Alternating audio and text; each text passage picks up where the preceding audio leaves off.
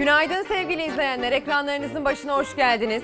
Çalar Saat'e hoş geldiniz. Takvim yaprakları bugün itibariyle 23 Temmuz'u işaret ediyor. Güzel bir perşembe sabahına uyandık. Sesimizin görüntümüzün ulaştığı her yerde aydınlık bir gün yaşanmasını temenni ediyoruz. Tekrar tekrar günaydın dileklerimizi iletiyoruz.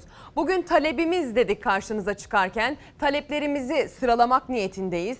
Gerek zümreler olarak gerek e, meslek grupları olarak gerekse mağduriyetler anlamında belki de e, taleplerimizi sıralamak için aslına bakarsanız bu başlığı açtık. Yönetenlerden taleplerimiz var, toplumdan talepimiz var, gençlerimizden, geleceğimizden taleplerimiz var. Bunların hepsini bu başlığın altında toplayabiliriz.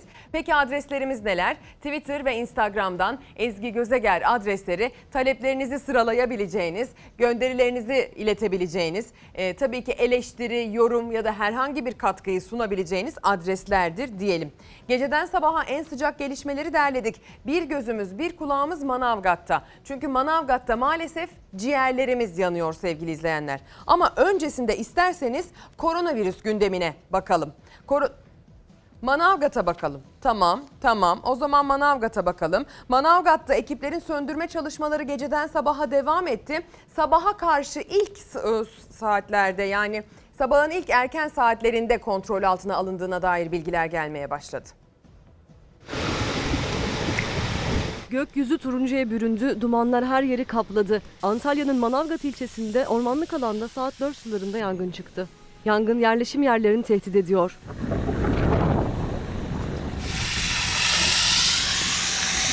Manavgat'ın Yaylıalan mahallesinde ormanlık alanda henüz belirlenemeyen bir sebeple çıktı yangın. Alevlerin yerleşim yerine yaklaştığı ifade edildi. Ancak henüz bir tahliye söz konusu değil.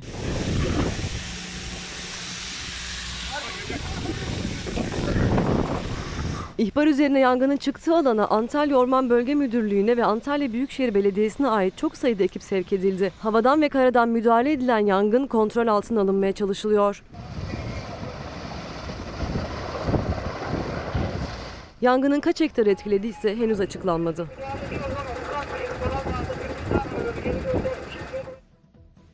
Sevgili izleyenler geceden sabaha e, takip ettiğimiz bir durum maalesef Manavgat'taki yangın ormanlık alanda çıktı.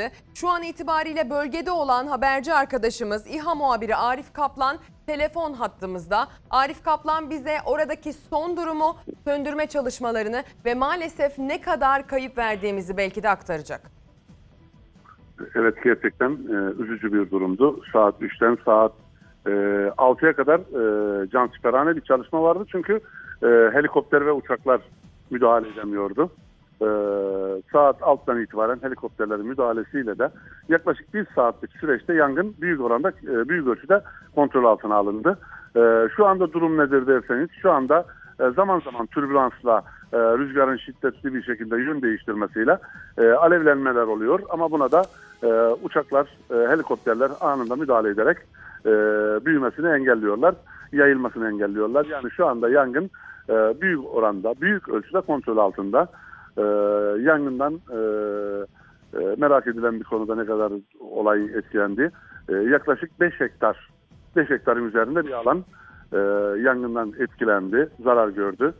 E, yangına e, 35 dolayında e, Orman İşletmesi ve Büyükşehir Belediyesi'ne ait arazöz, e, 4-5 tane dozer, 6 helikopter, 2 uçak e, müdahalede bulundu. E, başta biraz önce söylediğim gibi de 5 hektar alan zarar gördü ama e, bu 5 hektar içerisindeki e, bahsedebileceğimiz en önemli konu buranın e, defne yetiştirme alanı olması, bu bölgedeki insanların e, defneyle geçimini sağlamış olması, tamamen yanan alanın defne ve içerisindeki Kızılçam ormanı olmasıydı. E, şu anda kontrol altına alınmasıyla insanlar rahat bir nefes aldı. E, yerleşim alanları etkilenmedi. Sevindirici bir konuda bu. E, koyun ağılları yandı. Kurban olduğu için ağıllarda koyun bulunmaması da insanları teselli etti. Arif Kaplan'a çok çok teşekkür edelim. Ee, bölgeden aktarıyor. Geceden sabaha çalışmaları takip etti kendisi. Ee, biz de bu takibi sürdüreceğiz sevgili izleyenler. İlerleyen dakikalarda, ilerleyen saatlerde belki de bu yangının neden çıktığı sorusuna da bir yanıt bulunur. O yanıt bize ulaştığı anda biz de sizleri bilgilendireceğiz. Ee, Manavgat'a, Antalya'ya geçmiş olsun diyelim. E, gündemimizin diğer maddeleriyle devam edelim. Milli Güvenlik Kurulu toplandı Cumhurbaşkanı Erdoğan başkanlığında ve e, toplantı sonrasında bir yazılı açıklama yapıldı sevgili izleyenler. Yazılı açıklamanın gündeminde tabii ki terör operasyonları vardı ve teröre karşı e, sürdürülen mücadelenin kararlılıkla devam edeceği söylendi. Libya meselesiyle Ermenistan-Azerbaycan sınırındaki durumda yine e, toplantıya yansıdı.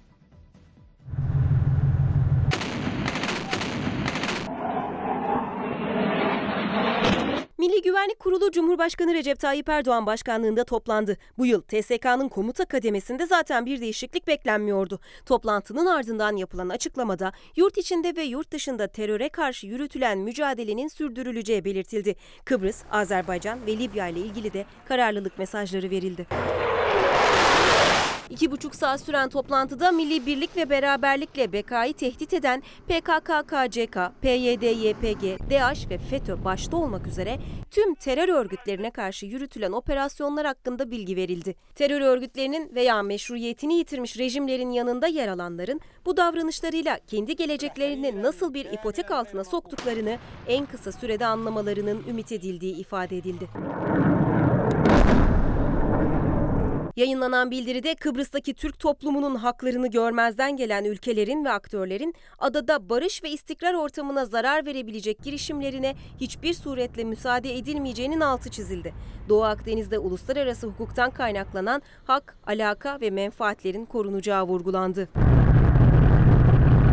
Bildiride ayrıca Azerbaycan topraklarındaki gayrimeşru işgalini yıllardır sürdüren Ermenistan'ın saldırganlığı da şiddetle kınandı. Libya'da uygulanan her türlü zorbalığa karşı da Türkiye'nin Libya halkının yanında yer almaya devam edeceği bir kez daha tekrarlandı. Devam edelim sevgili izleyenler. Dünün en önemli gündem başlıklarından bir tanesiydi ve bugünlerde bu konuyu çok çok konuşmaya devam edeceğe benziyoruz. Kadına yönelik şiddet, kadın cinayetleri ve tabii ki de konuyu gündeme taşıyan maalesef 27 yaşındaki Pınar Gültekin'in ölümü. Gültekin'in cenazesi kaldırıldı gözyaşları içerisinde memleketinde. Kadınlar omuzladı onun e, tabutunu. Bunun görüntülerini ilerleyen dakikalarda izleyeceğiz ama gazeteler de konuya bugün yine ilk sayfadan yer vermişler. Bir gün gazetesi konuyu Pınar'ın tabutunu kadınlar omuzladı başlığıyla ele almış. Muğla'da Cemal Metin Avcı isimli cani tarafından katledilen üniversite öğrencisi Pınar Gültekin Hizan'da toprağa verildi. Cinayete ve İstanbul Sözleşmesi'ne hedef alan iktidare tepkiler dört bir yandan sürerken Erdoğan cinayetten ancak 33 saat sonra sessizliğini bozdu deniyor. Bir gün gazetesinin konuyla ilgili haberinde Cumhurbaşkanı Erdoğan olayın olduğu günün akşamında bir konuşma yaptı. Uzunca da bir konuşmaydı. Konuyla ilgili bir şey söyleyecek mi beklentisiyle izleyenler vardı o konuşmayı. Ancak Cumhurbaşkanı Erdoğan konuyla ilgili tepkisini ertesi gün sosyal medya üzerinden vermeyi tercih etti ve yine sosyal medya üzerinden Cumhurbaşkanının konuya tepkisizliğini de anlamlandıranlar oldu sevgili izleyenler. Devam edelim. Bir gün gazetesinin ilgili detayını okuduk. Hürriyet gazetesinin ilgili detayına bakalım ki o da manşetten verilmiş. İşte o dehşet evi diyor Hürriyet'in editörleri. Hürriyet muhabiri Musa Kesler o kabus evine girdi. Pınar Gültekin'in öldürülüp yakıldığı, cesedinin atıldığı yerleri görüntüledi. İşte Musa Kesler'in dehşet evinden izlenimleri deniyor. E, katı e, katil yaktıktan sonra varile koyduğu Pınar'ın cesedini işte buraya atmış şeklinde fotoğraflarla aslında e, kademe kademe o katilin e, nasıl bir organizasyon içinde olduğu ortaya konmuş. Katilin yaz günü evin bahçesinde büyük bir ateş yaktığını gören komşuları yakacaksın bunları ne yapıyorsun diye uyarmış. Katilin neyi yaktığını ise sonraki günler TV'den öğrenmişler. Yakacaksın buraları demiş komşular. O da komşulara demiş ki plastik birkaç kasa vardı onları yakıyorum demiş sevgili izleyenler ama sonrasında işin içinden iş çıkmış. Ee, Bayağı detaylı ele alınmış konu. Altta da bakarsanız bir sürü detayı var. Bu davanın takipçisiyim sözleri Cumhurbaşkanı Erdoğan'ın ayrıca verilmiş. Cumhurbaşkanı Erdoğan davanın bizzat takipçisi olacağını söyledi. Pınar Gültekin'in acısı bizleri kedere boğdu. Davanın bizzat takipçisi olacak. Kadına şiddetin son bulması için ne gerekiyorsa yapacağız dedi deniyor babasının teşhis edememesi, katilin yalanının bir şekilde ortaya çıkışı ve aşama aşama o cinayetin nasıl işlendiği bugün Hürriyet'in manşetinde. İsterseniz Bitlis'e gidelim. Pınar Gültekin için bir kez daha Allah'tan rahmet dilemek için, ailesine bir kez daha başsağlığı dileklerimizi iletmek için Bitlis'e gidelim. Bir de e, kadınların omuzladığı o tabutu görelim. Anlatayım mı?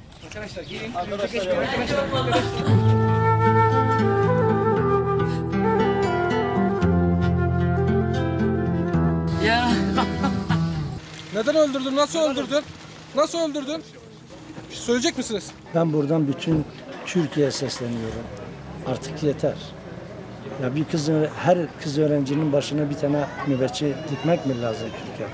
Bir kız öğrenci gidip istediği şehirde okumayacak. Bu bir vahşettir. Daha 27 yaşındaydı üniversite öğrencisi Pınar Gültekin. Geleceğe dair hayalleri vardı ama hepsi yarım kaldı. Memleketi Bitlis'te gözyaşlarıyla toprağa verilirken ondan geriye bir süre önce oynadığı tanıtım filminde çekilen bu görüntüleri kaldı.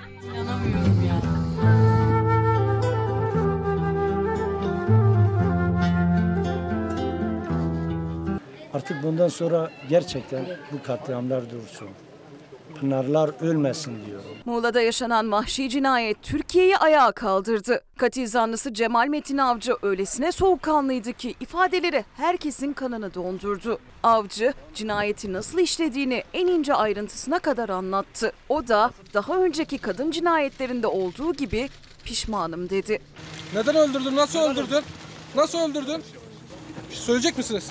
Gazetecilerin sorusuna yanıt veremedi ama sorgusunda Pınar Gültekin'i suçladı. Kıskançlık dedi, tehdit dedi, öfke dedi. Pınar ile ilişkimiz vardı. Eşine söylerim diye sürekli tehdit ediyordu, para istiyordu. O gün de para istedi. Verecektim ama sinirlendim, tartıştık. Bir anlık öfkeyle öldürdüm. Ailesi Pınar'ın cenazesini teslim alırken katil zanlısı Cemal Metin Avcı canavarca hisle ve eziyet çektirerek adam öldürme suçundan tutuklandı. Cezaevine gönderildi.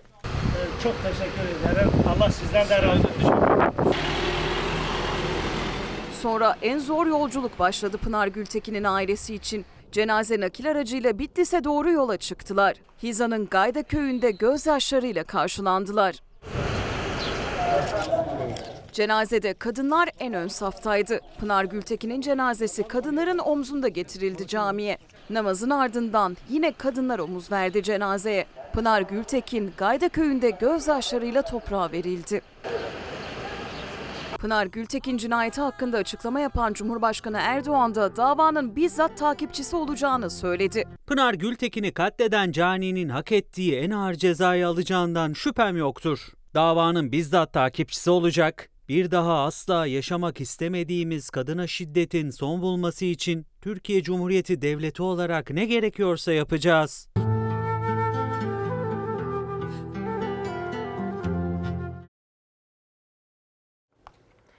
Sevgili izleyenler Pınar Gültekin sadece 27 yaşındaydı. Ee, üniversite öğrencisiydi. Kendisini bekleyen pırıl pırıl bir gelecek vardı. Ve o da maalesef vahşice katledilen kadınlarımızın oluşturduğu o uzun listenin en sonuna e, adı yazılan kişi oldu. Ve maalesef sosyal medya üzerinden Pınar Gültekin'in yaşadığı bu vahşi ölümden ziyade e, bu cinayeti işleyen kişinin evli olması, bir çocuk sahibi olması, bir işinin gücünün aslında çok düzgün bir insan olması gibi konular üzerinden maalesef tartışmalar sürdü. Yani bir genç kız vahşice öldürüldüğü halde e, bunun üzerine konuşmak yerine bir genç kızın ölümü, hayatının yitip gitmesi, o cinayetin vahşi detaylarının konuşulması yerine maalesef başka detaylar konuşuldu ve maalesef konuşuldu. Sadece konuşuldu. Dün akşam ana haberde Gülbin Tosun gerçekten çok önemli bir noktaya değindi.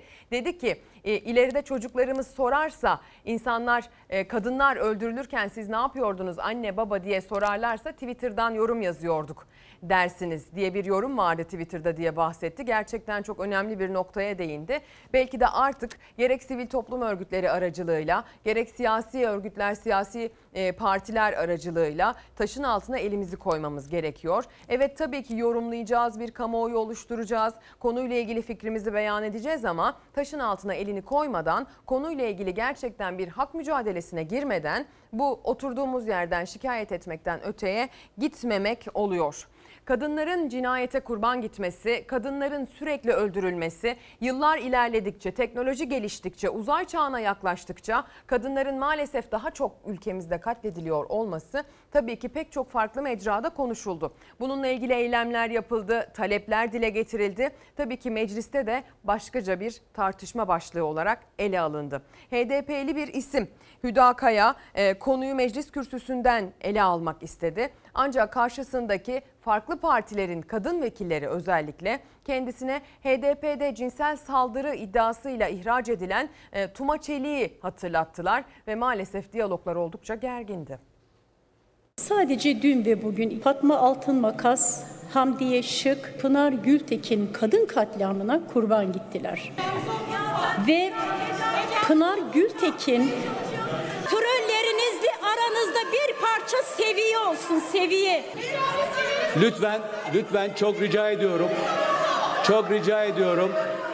Bu olaylar olurken duymuşsunuz. Bu mesele anlaşılıncaya kadar da burada duracağım tamam mı? Gitmeyeceğim buradan. Mecliste bu kez AK Parti ve HDP'li kadın vekiller karşı karşıya geldi. HDP'nin kadın cinayetleri hatırlatmasına AK Parti cinsel saldırı iddiasıyla HDP'den ihraç edilen Tuma Çelik'i hatırlatınca tansiyon yükseldi. Buralarda haykıranlardan bir taneniz avukatlık yapamadı mı bu kadına? Bir arkadaşımız kürsüde çalış- yapmayın. konuşuyor. Burada trollük Sayın- yapmayın. HDP'li vekil Hüda Kaya, Muğla'da öldürülen Pınar Gültekin ve diğer kadın cinayetleriyle başladı söze ama devamını getiremedi. zerre kadar, zerre kadar insani anlamayı da bilmiyorsunuz, dinlemeyi de bilmiyorsunuz. Siz nasıl insanlarsınız? Hayret bir şey ya. Efendim biz onu yaptık, bunu yaptık, ihraç ettik. Ya biraz mahcubiyet duymanız lazım. Hepiniz çok komiksiniz. Her biriniz troll gibi davranıyorsunuz. AK Partili kadın vekiller cinsel saldırı iddiasıyla HDP'den ihraç edilen Tuma Çelik üzerinden biliyordunuz sustunuz eleştirileriyle yüklendi HDP'li vekile. Bizim içimizde böyle vukuat yok. Hepiniz biliyorsunuz. Artık bu konuda ağzınızı açmayın. Bu gerçek bir iftiradır. Ben grup başkan vekilinle konuşuyorum. Sen ne karışıyorsun? Sen görevli misin orada? Konuşma. Ya bu nasıl bir terbiyesizlik ya? HDP Grup Başkan Vekili Saruhan Oluç da tartışmaya dahil olunca oturuma ara verildi. Sonrasında Oluç, Tuma Çelik olayını 2019'un Ağustos'unda öğrendiklerini ve o tarihte Çelik'in disipline sevk edildiğini anlattı. Cinsel saldırı olayı anlaşıldığı anda da işlem başlattıklarını söyledi. Sevgili izleyenler bu konuyla ilgili özel hazırlıklarımız var. Dün itibariyle konuyu özel konuklarla ve genişçe ele alarak e, değerlendirmiştik. Bugün yine aynı e, niyetteyiz. Talebimiz artık kadınların öldürülmemesi. Talebimiz artık kadınların psikolojik veya fiziksel şiddete uğramaması. Kadınlarımızın artık eşit haklara, eşit fırsatlara sahip olmasını talep ediyoruz. Ve kadınlarımızın artık eşit işe eşit ücretle e, takdir edilmesini istiyoruz sevgili izleyenler. Kadınlar evet annedir. Kadınların toplumda pek çok farklı rolü vardır. Kadınlar evet başkaca e, fiziksel aslında e, avantajlara sahiptirler. İşte doğurganlık gibi ya da başka şeyler sayılabilir bunun peşi sıra. E, bunu bilim insanları ortaya koyuyor. Ama aslında sadece anne değillerdir mesela. Sadece ev işlerini yapması gereken kişi asla değillerdir mesela. Bir kariyerleri vardır, bir gelecek hayalleri vardır. Yapmak istediklerinin peşinden gitmeye hakları vardır. Özgürdürler. Yani bir adım geride asla değildirler ve olmamalıdırlar diye düşünüyoruz. Bu konudaki taleplerimizi de yinelemeye devam edeceğiz. Bu konudaki haberlerimizi size aktarmaya devam edeceğiz. Gündemin diğer başlıklarına geçmeden önce e, gerek bu durumu gerekse aslında gündemin genelini değerlendirmek üzere e, bir konuğumuz olacak. Ali Haydar Fırat iletişim bilimci. Kendisi şu anda Ankara'da stüdyomuzda bizi bekliyor. E, hoş geldiniz diyelim yayınımıza. Nasılsınız, iyi misiniz? Çok teşekkür ederim. Günaydın. İyiyim. Ee, Bütün izleyenlere saygı ve sevgilerimi yolluyorum. Ben aslına bakarsanız e, gündemi yorumlamaya e, Pınar Gültekin cinayetiyle başlamak istiyorum Ali Haydar Bey. Sizin için de eğer uygunsa. E, çünkü Elbette, aslına bakarsanız e, bu işin iletişim dilinin de çok önemli olduğunun üzerinde duruyoruz. Biz mesleki olarak da aslında bu işin iletişim dilinin nasıl olması gerektiği konusunda da çok donanımlı olması gereken kişileriz. Yani kaş yapalım derken göz çıkarmamalıyız.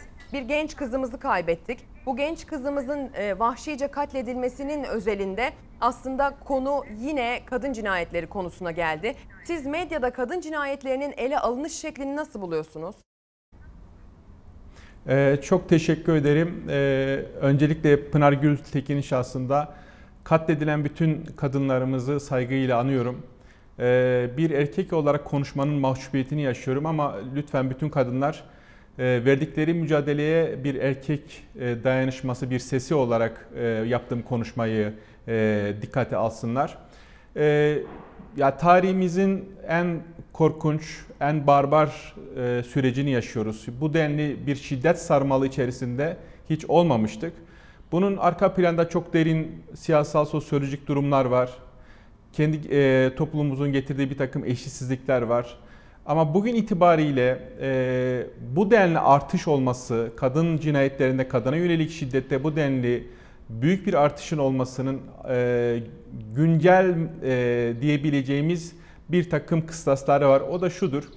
Türkiye ağır bir muhafazakarlık dalgası altındadır. Bana sorarsanız kişisel fikrim.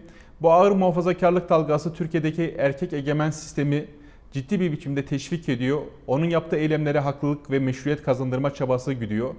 Dolayısıyla bu medyaya da yansıyor. Dikkat ederseniz hem medyada hem sosyal medyada haberlerin veriliş biçimi kadın ve erkeklerin içinde bulundukları statüyle ilgili olarak e, ya da kadınların karşılaştıkları durumla ilgili olarak e, tek başına bir kadının tatil yapmanın yapmasının sorgulanmasından başlayarak bir kadının başka bir erkekle ilişkisi nasıl olabileceğine, bir kadının oraya nasıl gidebileceğine dair e, ardı ardına bir takım sorular soruluyor. Ama bu sorular erkeklere sorulmuyor. Yani e, bir erkeğin orada ne işi vardı diye sorulmuyor. Bir erkeğin bu kadını bir kadını incitmesinin, duygusal, fiziksel her türlü şiddeti uygulamasının e, ne nasıl haklı gösterebileceğine dair bir takım sorgulamalar yapılmıyor. Bu sorgulamalar Kadın genelde kadın üzerinde halde, yapılıyor. Vahşice katledildiği halde çok affedersiniz bölüyorum. Kadının orada Lütfen. ne işi vardı diye soruluyor. Kadının kıyafetinden kadının yalnız başına orada bulunmasına kadar bir sorgulama yapılıyor. Evli adamla ne işi vardı diye soruluyor. Ama evlilik iki kişi arasındadır. Üçüncü kişiyi ilgilendirmez. Aynen. E, neden evli adamın o kızın peşinde ne işi vardı? O niye onun peşindeydi diye sorulması gerekirken bir genç kızın öldürülmesinden söz edilmesi gerekirken maalesef konu yine e, kişinin aslına bakarsanız siyasi olarak tutumuna kadar götürülüyor. Çok doğru. Ee, doğru sorular sormak zorundayız. Yani e, bu haberleri verirken de, bu konuyu tartışırken de doğru ve vicdanlı ve gerçekten aklın bize yol göstericiliğinde e, meşru soruları sormak zorundayız. Bu bütün bu cinayetlere kurban giden kadınlar üzerindeki yorumlara bakın sosyal medyada da genel olarak medyada ya da yazılı basında kadının konumu sorgulanıyor, kadının davranışları sorgulanıyor, kadının giyimi sorgulanıyor. Yani e, bir genç kızın giydikleri, bir genç kızın gülüşü, yani o gülüşten tırnak içinde büyük Anlam bir üzüntüyle bunu çıkarmak. söylüyorum. O gülüşten e, bir tarih unsuru çıkarmak kadar insanlık dışı, insanlıktan bu denli çıkmış olmak e, kabul edilebilir bir durum değildir. Yani Eric Hobsbawm yaşasaydı herhalde yani o İkinci Dünya Savaşı savaş arası dönemi barbarlık çağı olarak tanımlardı ama ben tam da bugün yaşadığımız şeyin aslında bir barbarlık olduğunu düşünüyorum. Yani bunun yaşadığımız şeyin e, insani bir durum, tutum ya da davranışla açıklanabilecek bir şey olduğunu düşünmüyorum. Mesele şudur bakın bunun politik arka planı üzerine bir şey söylediğim zaman da kastettiğim de şuydu. E, İstanbul Sözleşmesi'nin kaldırılması gibi bir şeyi tartışıyor mevcut iktidar. Ben de size onu Bu soracaktım. şu demektir. Buyurun. Ee, tabii bu, bu şu demektir. Ben kadın erkek eşitliğine inanmıyorum. Ben Türkiye'de toplumsal cinsiyet eşitliğine inanmıyorum. Ben Türkiye'de kadına yönelik her türlü fiziksel, cinsel şiddete yönelik bütün bu yapılan uygulamaların, haksızlıkların, kabul edilemezliklerin e, tırnak içinde Türk aile yapısının korunmasına dair bir parantez içerisinde hal edilebileceğini düşünüyorum. Hı hı. Bakın dünyanın herhangi bir yerinde, dünyanın herhangi bir yerinde altını çizerek söylüyorum. Bir ülkede 500 bin kadın bir biçimiyle şiddetten mağdur olduğuna dair başvuruyorsa ki başvurmayan o kadar çok kadın olduğunu da az çok tahmin edebiliyoruz.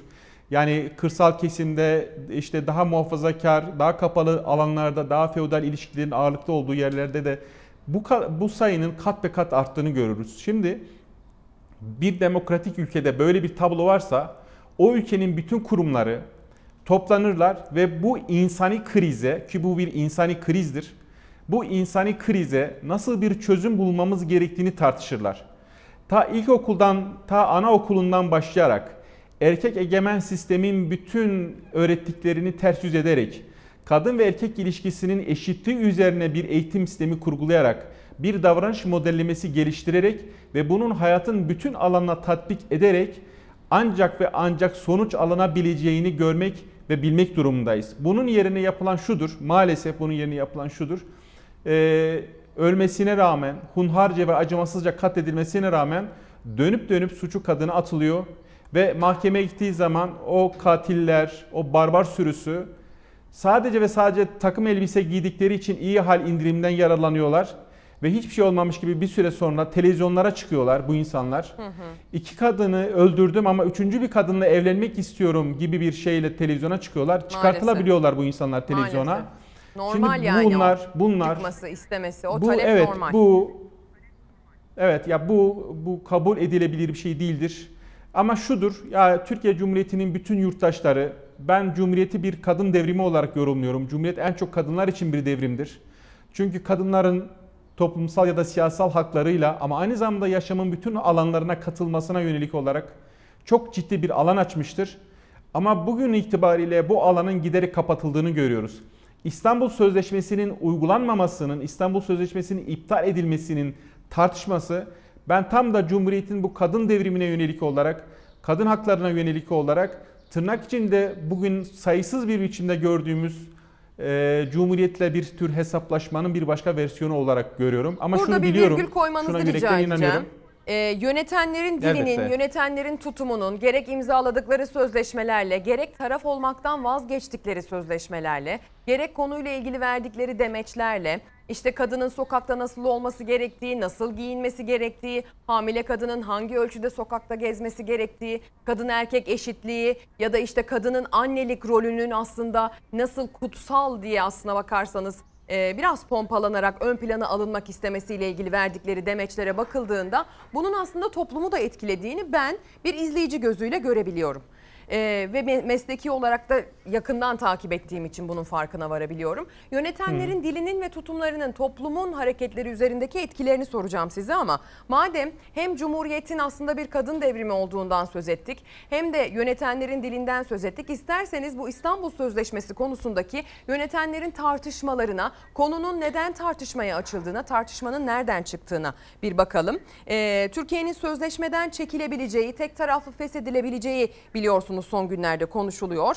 Ee, Evet. Ama tabii ki kadınlık kadın konusunda hak savunuculuğu yapan herkes, gerek sivil toplumdan gerek siyasi kimlik taşıyan herkes İstanbul Sözleşmesi'nin kalması gerektiğini söylüyor. İstanbul Sözleşmesi tartışılacak bir konu değil. Nasıl usulünü yerine getirerek sözleşme imzalanmışsa aynı şekilde usulünü yerine getirerek bu sözleşmeden de çıkılır. Diyor ki aileyi dağıtıyor. Aileyi koruyan bir kanun aileyi nasıl dağıtır? Bir yanda kadına yönelik şiddetin acilen önlenmesi, diğer yanda şiddete karşı koruma sağlayan İstanbul Sözleşmesi'nden çıkalım tartışması. Siyasette kadın dernekleri de ayakta. AK Parti Genel Başkan Vekili Numan Kurtulmuş'un sözleriyle başlayan tartışmaya MHP lideri Bahçeli de dahil oldu. İstanbul Sözleşmesi'ni kaldırıp kaldırmamayı iyi değerlendirmeliyiz. Bu sözleşmeye ihtiyaç olup olmadığını, ne getirip ne götüreceğini objektif kriterler çerçevesinde ele almalıyız. Bu metnin içerisinde iki tane e, önemli husus var. Dikkat çekmemiz gereken ve bizimle asla uyuşmayan. E, bunlardan birisi toplumsal cinsiyet e, meselesi. Bir de cinsel yönelim tercihi. Diyorlar ki bu iş cinsel yönelimi körüklüyor. İçeriği şiddet göreni korumayken ve cinsel yönelim gibi bir olayın dışarıdan olmayacağını anlamayanlar için de günaydın demek lazım. Fox Çalar Saat'te Ezgi Gözeyel'in konuğu olan Türkiye Kadın Dernekleri Federasyonu Başkanı Canan Güllü de İstanbul Sözleşmesi'nin tartışmaya açılmasına tepki gösterdi. İstanbul Sözleşmesi kadına yönelik şiddet ve aile içi şiddete karşı koruma, önleme, yargılama maddelerini içeriyor. Tam da kadın cinayetlerinin gündemde olduğu bir süreçte AK Parti'den yükselen sözleşmeden çekilelim sözleri tartışmayı daha da alevlendirdi. CHP'li Ali Mahir Başarır'dan iktidara yapılan öneri dikkat çekti. Türk Ceza Kanunu'nun 82. maddesinin F bendi. Ne diyor? Cinayetin gebe bir kadına işlenmesi halinde diyor. Yine 87. maddedeki yaralama suçu. Gebe kelimesini çıkarttığımız zaman kadın kalıyor. Burada gebe sözcüğünü çıkardığımız zaman kadın. Gerek yok bence. Kadına karşı işlenen cinayetin cezası ağırlaştırılmış müebbet. çıkartabiliriz. Kanunda yer alan maddede şiddetin gebe kadına işlendiğinde ağırlaştırılmış müebbetle cezalandırılması yer alıyor. Başarır, gebe kelimesini çıkaralım, kanun tüm kadınları kapsasın dedi. Kadına şiddet uygulayan herkes en yüksek ceza alsın. Kanun teklifi de verecek CHP. İnfaz yasasını değiştirelim. Nitelikli cinsel suçlar, kadın cinayetleri, terör, nitelikli uyuşturucu suçlarındaki infaz alınan cezanın tamamı olsun. Yani bir kadını öldüren, bir çocuğa tecavüz eden, bir cani şunu bilsin cezaevine girdiği zaman ölüsü çıkacak. İstanbul Sözleşmesi olmazsa e, Türkiye'de kadına karşı şiddet artar tezi de bir şehir efsanesidir. Kadın cinayetlerini engelleyemezsek hepimiz sosyal maliyeti yüksek bir çığın altında kalırız. Duyarlı olmalıyız, empati yapmalıyız. Suça çanak tutan, suçluyu imal eden her türlü ortam ve bahaneyi ortadan kaldırmalıyız. Sözleşme bir çatı. O çatının altında kim varsa diyor ben devlet olarak korurum. Ve bu nedenle de biz İstanbul Sözleşmesi'ni çok önemli görüyorum. Kadına şiddetle mücadelede uluslararası referans kabul edilen İstanbul Sözleşmesi geçtiğimiz günlerde AK Parti MYK toplantısında da tartışıldı. Cumhurbaşkanının talimatıyla üzerinde çalışma yapıldığı biliniyor. İstanbul Sözleşmesi ilerleyen süreçte de gündemden düşmeyen başlık olacağı benziyor. Sevgili yayın konuğumuza şöyle bir soru sormak isterim bunun üzerine. Gerek Pınar Gültekin davasıyla alakalı, Pınar Gültekin cinayetiyle alakalı e, Cumhurbaşkanı Erdoğan'ın çok uzun süre ses çıkarmaması ve sonrasında bir konu, konuşma yaptığı halde konuyu ele almaması ve sonrasında bunu sadece Twitter'da ele almış olması, takip edeceğiz demesiyle alakalı bir anlam çıkarmak mümkün mü diye soracağım. E, tabii ki niyet okuyuculuğu yapamayız ama yönetenlerin hangi konuda hangi perdeden tepki verdiğinin de tabii ki iletişimin iletişim biliminde bir karşılığı var. E, ve aynı zamanda e, pek çok farklı kesimi, pek çok farklı ideolojik kitleyi temsil eden İstanbul Sözleşmesi ile ilgili beyan veren olumlu olumsuz isimlerin toplum üzerinde bir etkisi oluyor ve toplum üzerindeki etki maalesef gerek caydırıcı cezaların olmaması, gerekse yönetenlerin, liderlerin, kanaat önderlerinin konuyla ilgili olumsuz görüş bildirmesiyle galiba biraz etkileniyor diye düşünüyorum. Bununla ilgili ne düşünüyorsunuz? Ee, katılıyorum. Ee, aynı e, hissiyatı ben de paylaştım. Sayın Cumhurbaşkanı, Cumhurbaşkanı hükümet sistemini anlattığı 3 saatlik konuşmasında bu ülkede hemen hemen her vicdanlı yurttaşın gözyaşlarını içine akıttığı ve gerçekten hıçkırıklara boğulduğu bir ortamda Pınar Gültekin'e dair herhangi bir söz söylememesi kabul edilebilir bir durum değildir. Ülkenin Cumhurbaşkanı adına söylüyorum bunu. Gönül isterdi ki Sayın Cumhurbaşkanı orada o konuşmasında Pınar Gültekin'e ve onunla birlikte her türlü şiddete maruz kalan bütün kadınlara ilişkin olarak çok daha e, kapsayıcı bir konuşma ama onun da ötesinde yaptırımları olan bir süreci başlattığının bir biçimde müjdesini vermeliydi. Bu yapılmadı. Bu yapılmadığı gibi İstanbul Sözleşmesi'ni tartışmaya açtılar. Şimdi şu soruyu sormak durumundayız. İstanbul Sözleşmesi hala uygulanmıyor. Peki Türkiye'nin aile yapısı çok mu sağlıklı? Türkiye'deki kadın cinayetlerinde herhangi bir azalma mı var? Dolayısıyla bu sözleşmeye yüklenen anlamlar, kendilerince yüklenen anlamlar aslında bence kendi içerisinde son derece çelişkili ve son derece tutarsız. Bugün bu sözleşme uygulanmıyor ama bugün her ay ortalama yüzün üzerinde kadın sadece cinayet kurbanı oluyor. Tacizler, tecavüzler, şiddetler vesaire falan bunları da ayrı şey bir kategoriye koyduğunuz zaman muazzam bir şiddet sarmallığı içerisinde olduğumuzu görüyoruz. Dolayısıyla çok açık ve net şunu ifade ediyorum. Bu ülkede kadın erkek hiç fark etmeksizin İstanbul Sözleşmesi'ne karşı çıkan herkes kadına yapılan bütün haksızlıklara, bütün şiddete cevaz verir. Onu onaylar, onun önünü açar. Bunun yerine iktidar kendi muhafazakar kitlesini konsolide etmek istiyor olabilir. İktidarda tutunmak istiyor olabilir. Ee, bir, bir biçimiyle kendi geçmişten getirdiği kadına yönelik bakışı açısından bir toplum tasarımı, bir toplum sosyolojisi yaratmaya çalışıyor olabilir. Ama o gömlek bugün bu ülkeye uymuyor. Evet. İster başörtülü olsun, ister başı açık olsun, nerede olursa olsun bugün her kadın ama her kadın hangi siyasal görüşten olursa olsun, hangi partiden olursa olsun İstanbul Sözleşmesi'ne sahip çıkmak, İstanbul Sözleşmesi'nin yaşatabilir bir unsur olduğunu ve devletin bununla birlikte çok e, önemli yükümlülüklerin altına girdiğini, sorumluluk altına girdiğinin ve devletin kadınların önünü açması noktasında da çok ciddi bir işlevi, bir sorumluluğu yerine getirmesi gerektiğinin bilincinde olmalılar. Bunu yapmadığımız zaman emin olun, emin olun bugün yaşadığımız acıların benzerlerini sürekli bir biçimde yaşamaya devam edeceğiz. Maalesef yaşamaya devam edeceğiz. Bu, bu muhafazakarlık anlayışının Türkiye toplumunun genetiğinde de bir karşılığı yoktur. Bu üretilmiş bir muhafazakarlıktır. Bunun üzerinde insan yaşamı üzerinden bir siyaset üretmenin ben doğru ve sağlıklı olduğunu düşünmüyorum. Biz yaşatmak zorundayız. Bugün bu ülkenin bir yaşam problemi var. Ayakta kalma problemi var. İnsanların yaşam problemi var. Yani kadınların yaşatılması gerekiyor.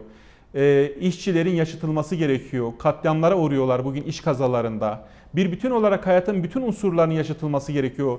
Yani HES'ler yapıldı, ağaçlar katledildi, kuşlar yok edildi. Yani yaşam bir bütün olarak bu iktidar döneminde korkunç kar hırslarıyla, korkunç para hırslarıyla maalesef bir bütün olarak e, ağır bir tahribat altındadır. Yaşamın bütün unsurlar yani insanından diğer canlılarına kadar doğanın bütün bileşenleri korkunç, ağır ve gerçekten e, sonu bir uçuruma doğru giden ciddi krizler yol açabilecek bir durumla karşı karşıyadır. Evet. Herkesin bunu görmesi lazım. Hepimizin yaşamı savunması lazım ve yaşamı da gerekli kılacak, önemli kılacak e, önlemleri almak gerekiyor. Tabii ki burada en büyük sorumluluk iktidara düşmektedir. Yani Evet. sizin iktidar döneminizde kadına yönelik şiddet yılda 1400 artıyorsa, yüzde 1400 artıyorsa bir öncelikle bir toplumdan özür dilemeniz, kadınlardan özür dilemeniz lazım ve bence bir öneri olarak şu olabilir. Mecliste bütün siyasi partiye ait bütün yani özür diliyorum o ait kelimesini çıkarıyorum. Tekrar özür diliyorum.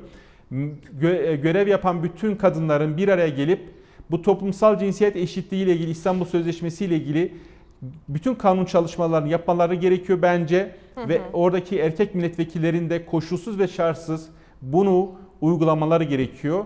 Bu ülkenin kadınlarının devrimci dinamiğine en çok Mustafa Kemal inanmıştı ve o kadınlar bugüne kadar bu ülkeyi taşıdılar. Şimdi karşılaştıkları bu şiddet sarmalı içerisinde de mutlaka çıkacaklardır ve mutlaka bu ülkeyi başka bir geleceğe taşıyacaklardır. Türkiye siyasal pratiğinde kadınları karşısına alarak başarılı olmuş hiçbir iktidar yoktur. Çok teşekkür Türkiye'de ederiz. kadınları karşısına alarak ciddi anlamda kadınların taleplerini, herhangi yaşamsal taleplerini görmezden gelerek var olan hiçbir yapı olmamıştır, hayatta kalmamıştır. Bence AK Parti bunu iyi düşünsün. İstanbul Sözleşmesi sadece kendi partilerine dönük bir şey değildir. Türkiye'nin dünyaya bir armağanı olarak görünmelidir. Kadınlara yönelik olarak bir hak, bir talep, meşru ve gerçekten gerekli ve de önemli bir talep olarak kabul edilmelidir. Ötesi bu barbarlık çağının devamıdır. Bu barbar şiddetin, bu hunhar şiddetin devamıdır.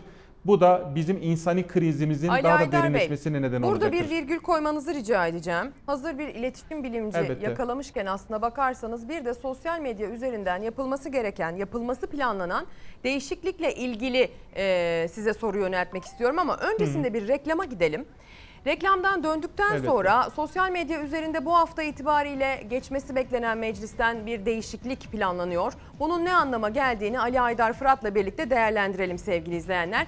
Eğer siz de konuyla ilgili talep ya da soruya sahipseniz ki bugün talebimiz dedik biliyorsunuz. e, reklam arasında bize gönderebilirsiniz. Sonrasında konuğumuzla devam edeceğiz bir süre daha. Günaydın sevgili izleyenler. Bir kez daha ekranlarınızın başına hoş geldiniz. Çalar Saat tüm hızıyla devam ediyor. Fox ekranlarında Çalar Saat'in temposuna yetişmeye çalışın. Bizi yakalamaya çalışın. Bugün karşınıza çıkarken başlığımızı talebimiz olarak attık. Son günlerde özellikle en yüksek perdeden dile getirdiğimiz talebimiz tabii ki kadına yönelik şiddetle alakalı. Kadınların katledilmesi, öldürülmesiyle alakalı. Kadınların haklarıyla alakalı. Kadınların hakları aslında insan hakkıdır. Dolayısıyla bir kadın olarak değil insan olarak değerlendirilmesi gerektiği için eşit fırsat, eşit koşul yaratılmalıdır diyelim. Devam edelim. Ee, bir konuğumuz var biliyorsunuz Sayın Ali Haydar Fırat e, Ankara'da stüdyomuzda. Kendisi iletişim bilimci. Dolayısıyla bir iletişim bilimci konuğu yakalamışken sormak istediğimiz bir diğer önemli gündem maddesi ise tabii ki sosyal medya düzenlemesiyle alakalı olacak. İsterseniz sosyal medya düzenlemesiyle alakalı iktidar ve muhalefetin aslında e, savlarını ortaya koyan haberimizi bir izleyelim. Sonrasında bunun ne anlama geldiğini anlamaya çalışalım. Getirilen yasa bir düzenleme yasası değil bir sansür yasası. Esas amacın kullanıcıları cezalandırmak üzerine kurulduğu çok açık. Sosyal medyadaki hakarete, küfüre, tacize son vermeyi hedefliyoruz. Buradaki asıl amaç da e, bu e, mecraları kullanılmaz hale getirmek değil. ahlaksızlığın yayılmasını dert ediniyorsanız önce kendi elinizde olan kanalların gündüz kuşağına akşam dizilerine lütfen bir göz atın. İyi Partili milletvekilleri sonuna kadar iş tüzüğün verdiği imkanları kullanarak direnecekler. AK Parti ve MHP'nin birlikte hazırladığı 9 maddelik sosyal medya teklifi siyasetin yeni polemik başlığı. Düzenlemelere ihtiyaç olabileceğini düşünüyoruz. Lakin bahane edilerek muhalefetin susturulmaya çalışılmasını da doğru bulmuyoruz. Bu mecralarda sanki suç işlemek bir özgürlükmüş gibi e, adlediliyor. Teklif günlük 1 milyondan fazla erişimi olan internet sağlayıcılara temsilci zorunluluğu ve idari, mali, hukuki yaptırımlar getiriyor. Muhalefet teklif üzerindeki endişelerini dile getirdi. Saadet lideri Temel Karamollaoğlu bu yasa bahane edilerek muhalefet susturulmak isteniyor derken CHP Grup Başkan Vekili Özgür Özel AK Parti FETÖ geçmişini temizlemek istiyor iddiasında bulundu. Geçmişlerini temizlemek için FETÖ şampuanı icat etmişler.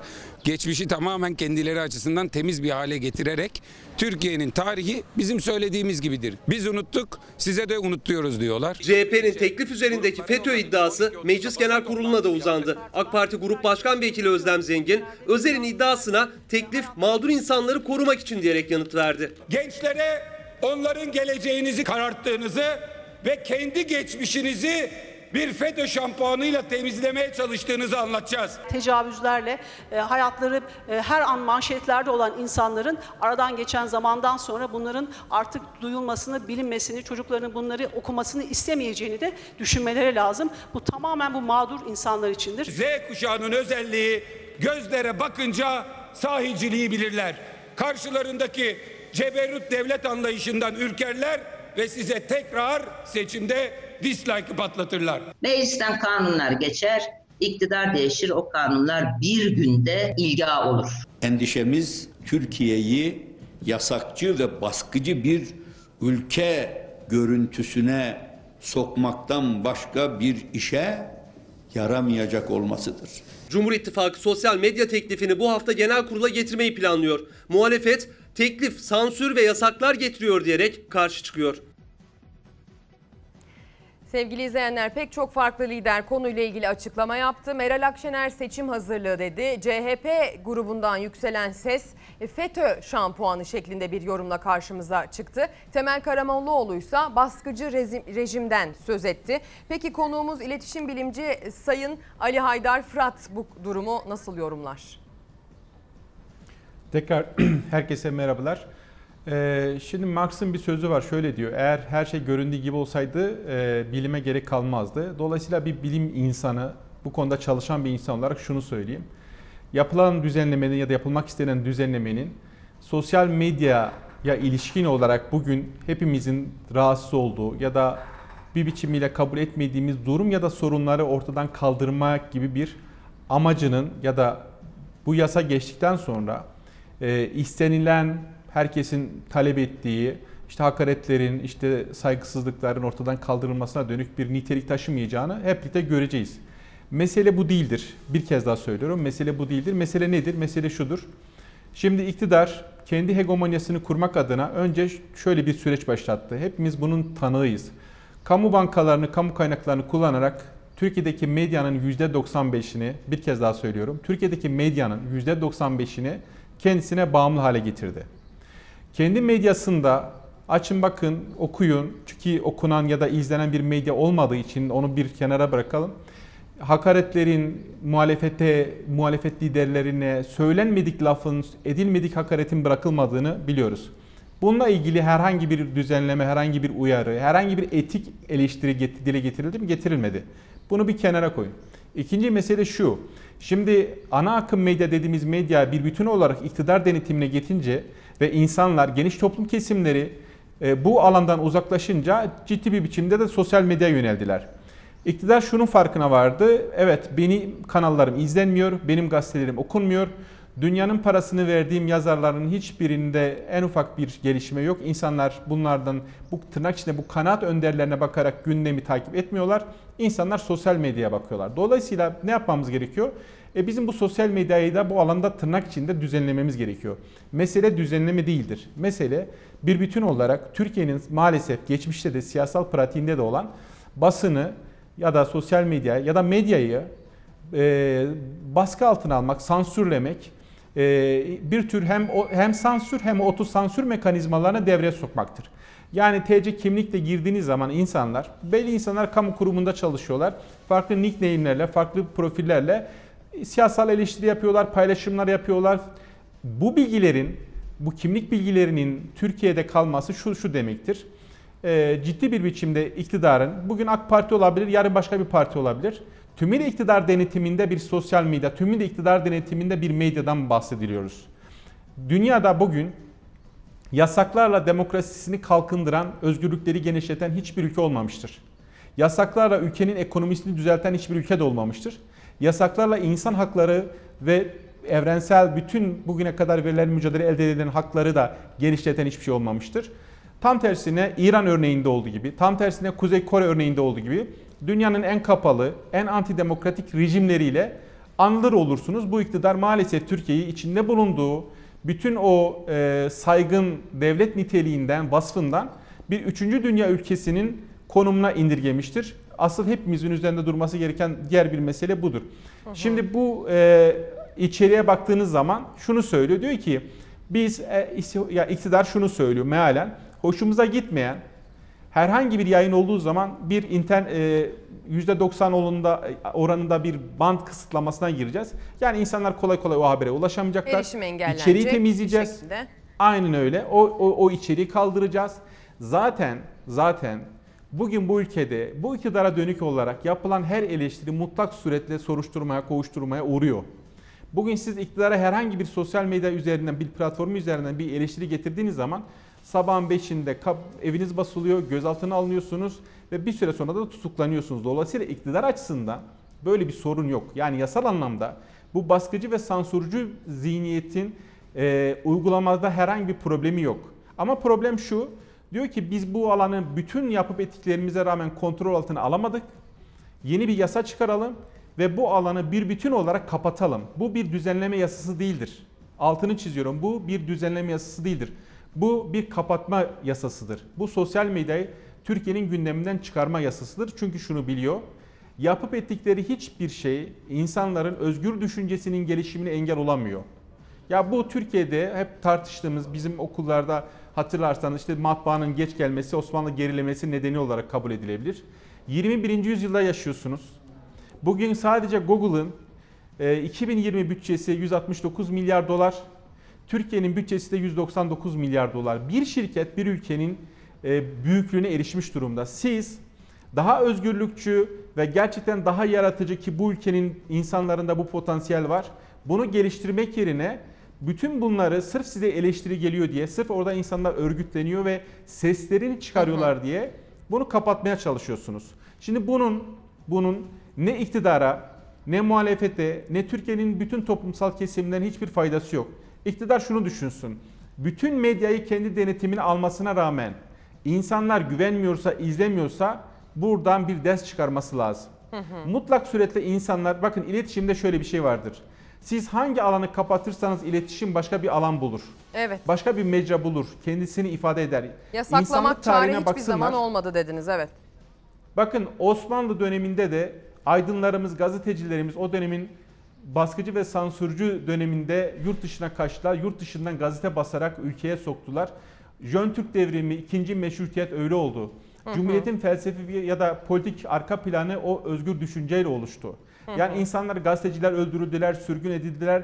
Cumhuriyet sonrasında da yakın tarihimizde de gazeteciler susturulmak istendiler ama özgür düşünce susmuyor. Siz ne yaparsanız edin düşünce Teşekkür mutlak ediyoruz. suretle bir kanal buluyor Evet. ve kendini ifade ediyor. Ee, kişisel olarak bu alanda uğraşan bir bilim insanı olarak şunu söyleyeyim. Bu 21. yüzyılda ülkemin e, Türkiye Büyük Millet Meclisi'nin böyle bir yasayı getirmesi bir garabettir. Kabul Hı hı. edilebilir bir davranış değildir. Hı hı. Bu çünkü son cümlem şu olsun. Mustafa Kemal o büyük devrimci şöyle söylüyor. Basının kendisiyle ilgili olan problemleri yine basının kendi özerk ve özgür ortamı ancak çözebilir. Baskı ve sansürle siz bu basının hiçbir sorunu çözemezsiniz. Aynı şekilde sosyal medyanın sorunu çözemezsiniz. Açsınlar en son Darin Acemoğlu'nun yazdığı Dar Koridor kitabına baksınlar. Ülkeler nasıl gelişiyor? Hı hı. Ee, bu gelişme dinamiğini sürükleyen şey nedir? Ona bir baksınlar ve şunu göreceklerdir ki tek koşul özgürlük. Özgürlüğün olmadığı hiçbir yerde ne demokrasi olur, ne kalkınma olur, ne adalet olur. Çok teşekkür ediyoruz. Konuğumuz Doktor Ali Ben Haydar. Fırat bize sosyal medyanın düzenlenmesiyle alakalı, tırnak içinde yapılması planlanan düzenleme ile alakalı e, bilgilerini aktardı, yorumlarını, görüşlerini aktardı. Kendisine çok çok teşekkür ediyoruz. Şimdi sevgili izleyenler devam edeceğiz. Gündemin bir diğer ana başlığıyla koronavirüs diyeceğiz. Son bilançoya bakalım. 22 Temmuz 2020'nin tablosu bize ne söylüyor anlamaya çalışalım. 43 bin testin 902'si koronavirüs dedi 22 Temmuz itibariyle ve maalesef 19 canımız daha koronavirüs sebebiyle yitip gitti. 1203 hastamızsa iyileşti. Bu da tablonun bize verdiği iyi haber. Toplam yoğun bakım hasta sayısı 1244, toplam entübe hasta sayısı 381. Bu sayılarda son dönemde özellikle takip ettiğimiz sayılar biliyorsunuz.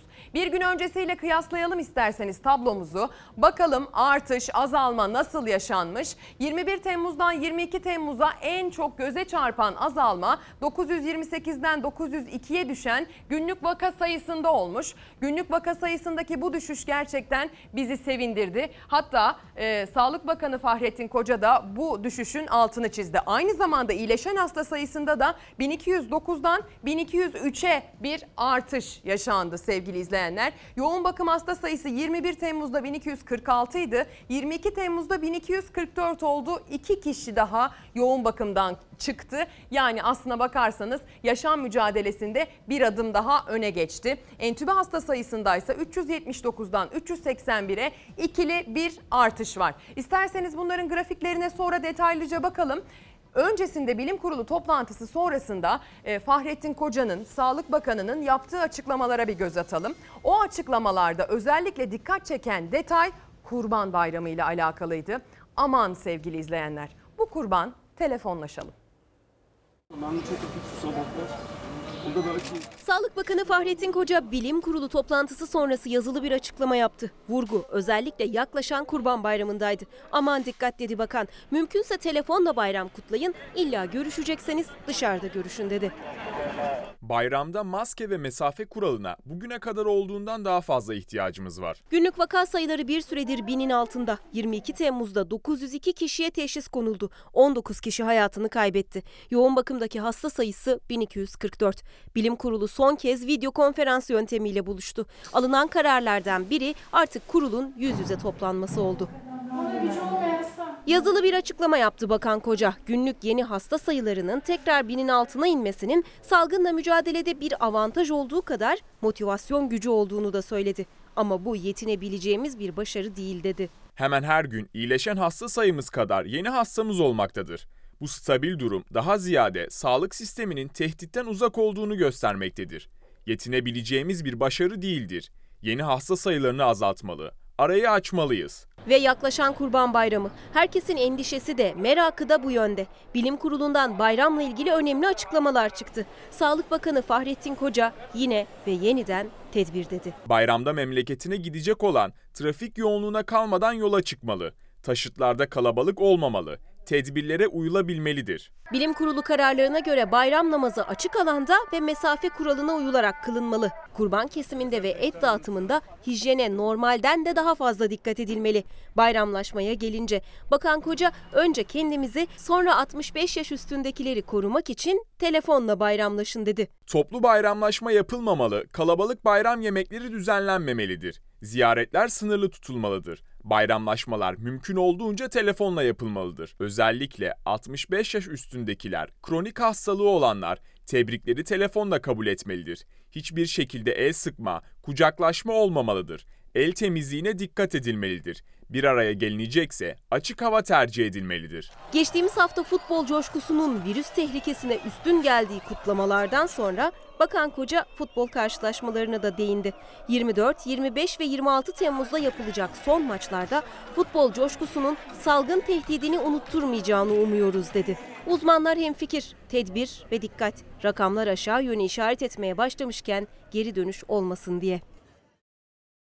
Dikkat ederseniz başarılı bir gidişat sergilerken önce kontrollü sosyal hayat dedik. Normalleşme adımlarını biraz hızlı attık. Sonrasında tablonun kötüye gittiğini kaydettik ve sonrasında bir de tablonun iyiye gittiği pek çok il varken toplu halde bir araya gelinen illerde düğün, dernek yapılan, asker uğurlaması yapılan yani hep beraber iç içe coşku halinde koronavirüsü unuttuğumuz ortamlarda maalesef virüsün kendine yayılma ortamı kazandığını kaydettik. Bunlardan tecrübe ettiğimiz bu toplu halde bir araya gelmelerin virüsün yayılımı için bir fırsat oluşturduğunu gördüğümüz için bayram konusunda daha tedbirli oluruz diye tahmin ediyorum. Zira rakamlar bize aslında tehlike çanları çalıyor diyor. Yoğun bakımdaki hasta sayıları 1 Haziran'dan itibaren gördüğünüz şekilde hep arttı. Son günlerde de 3 aşağı 5 yukarı 1250'ye yakın bir seyirde devam etti sevgili izleyenler. Entübe hasta sayılarına baktığımızda da yine benzer bir grafik görüyoruz. Tabii ki bir pik noktasından sonra düşüş yaşandı ama maalesef istenen oranda bir düşüş de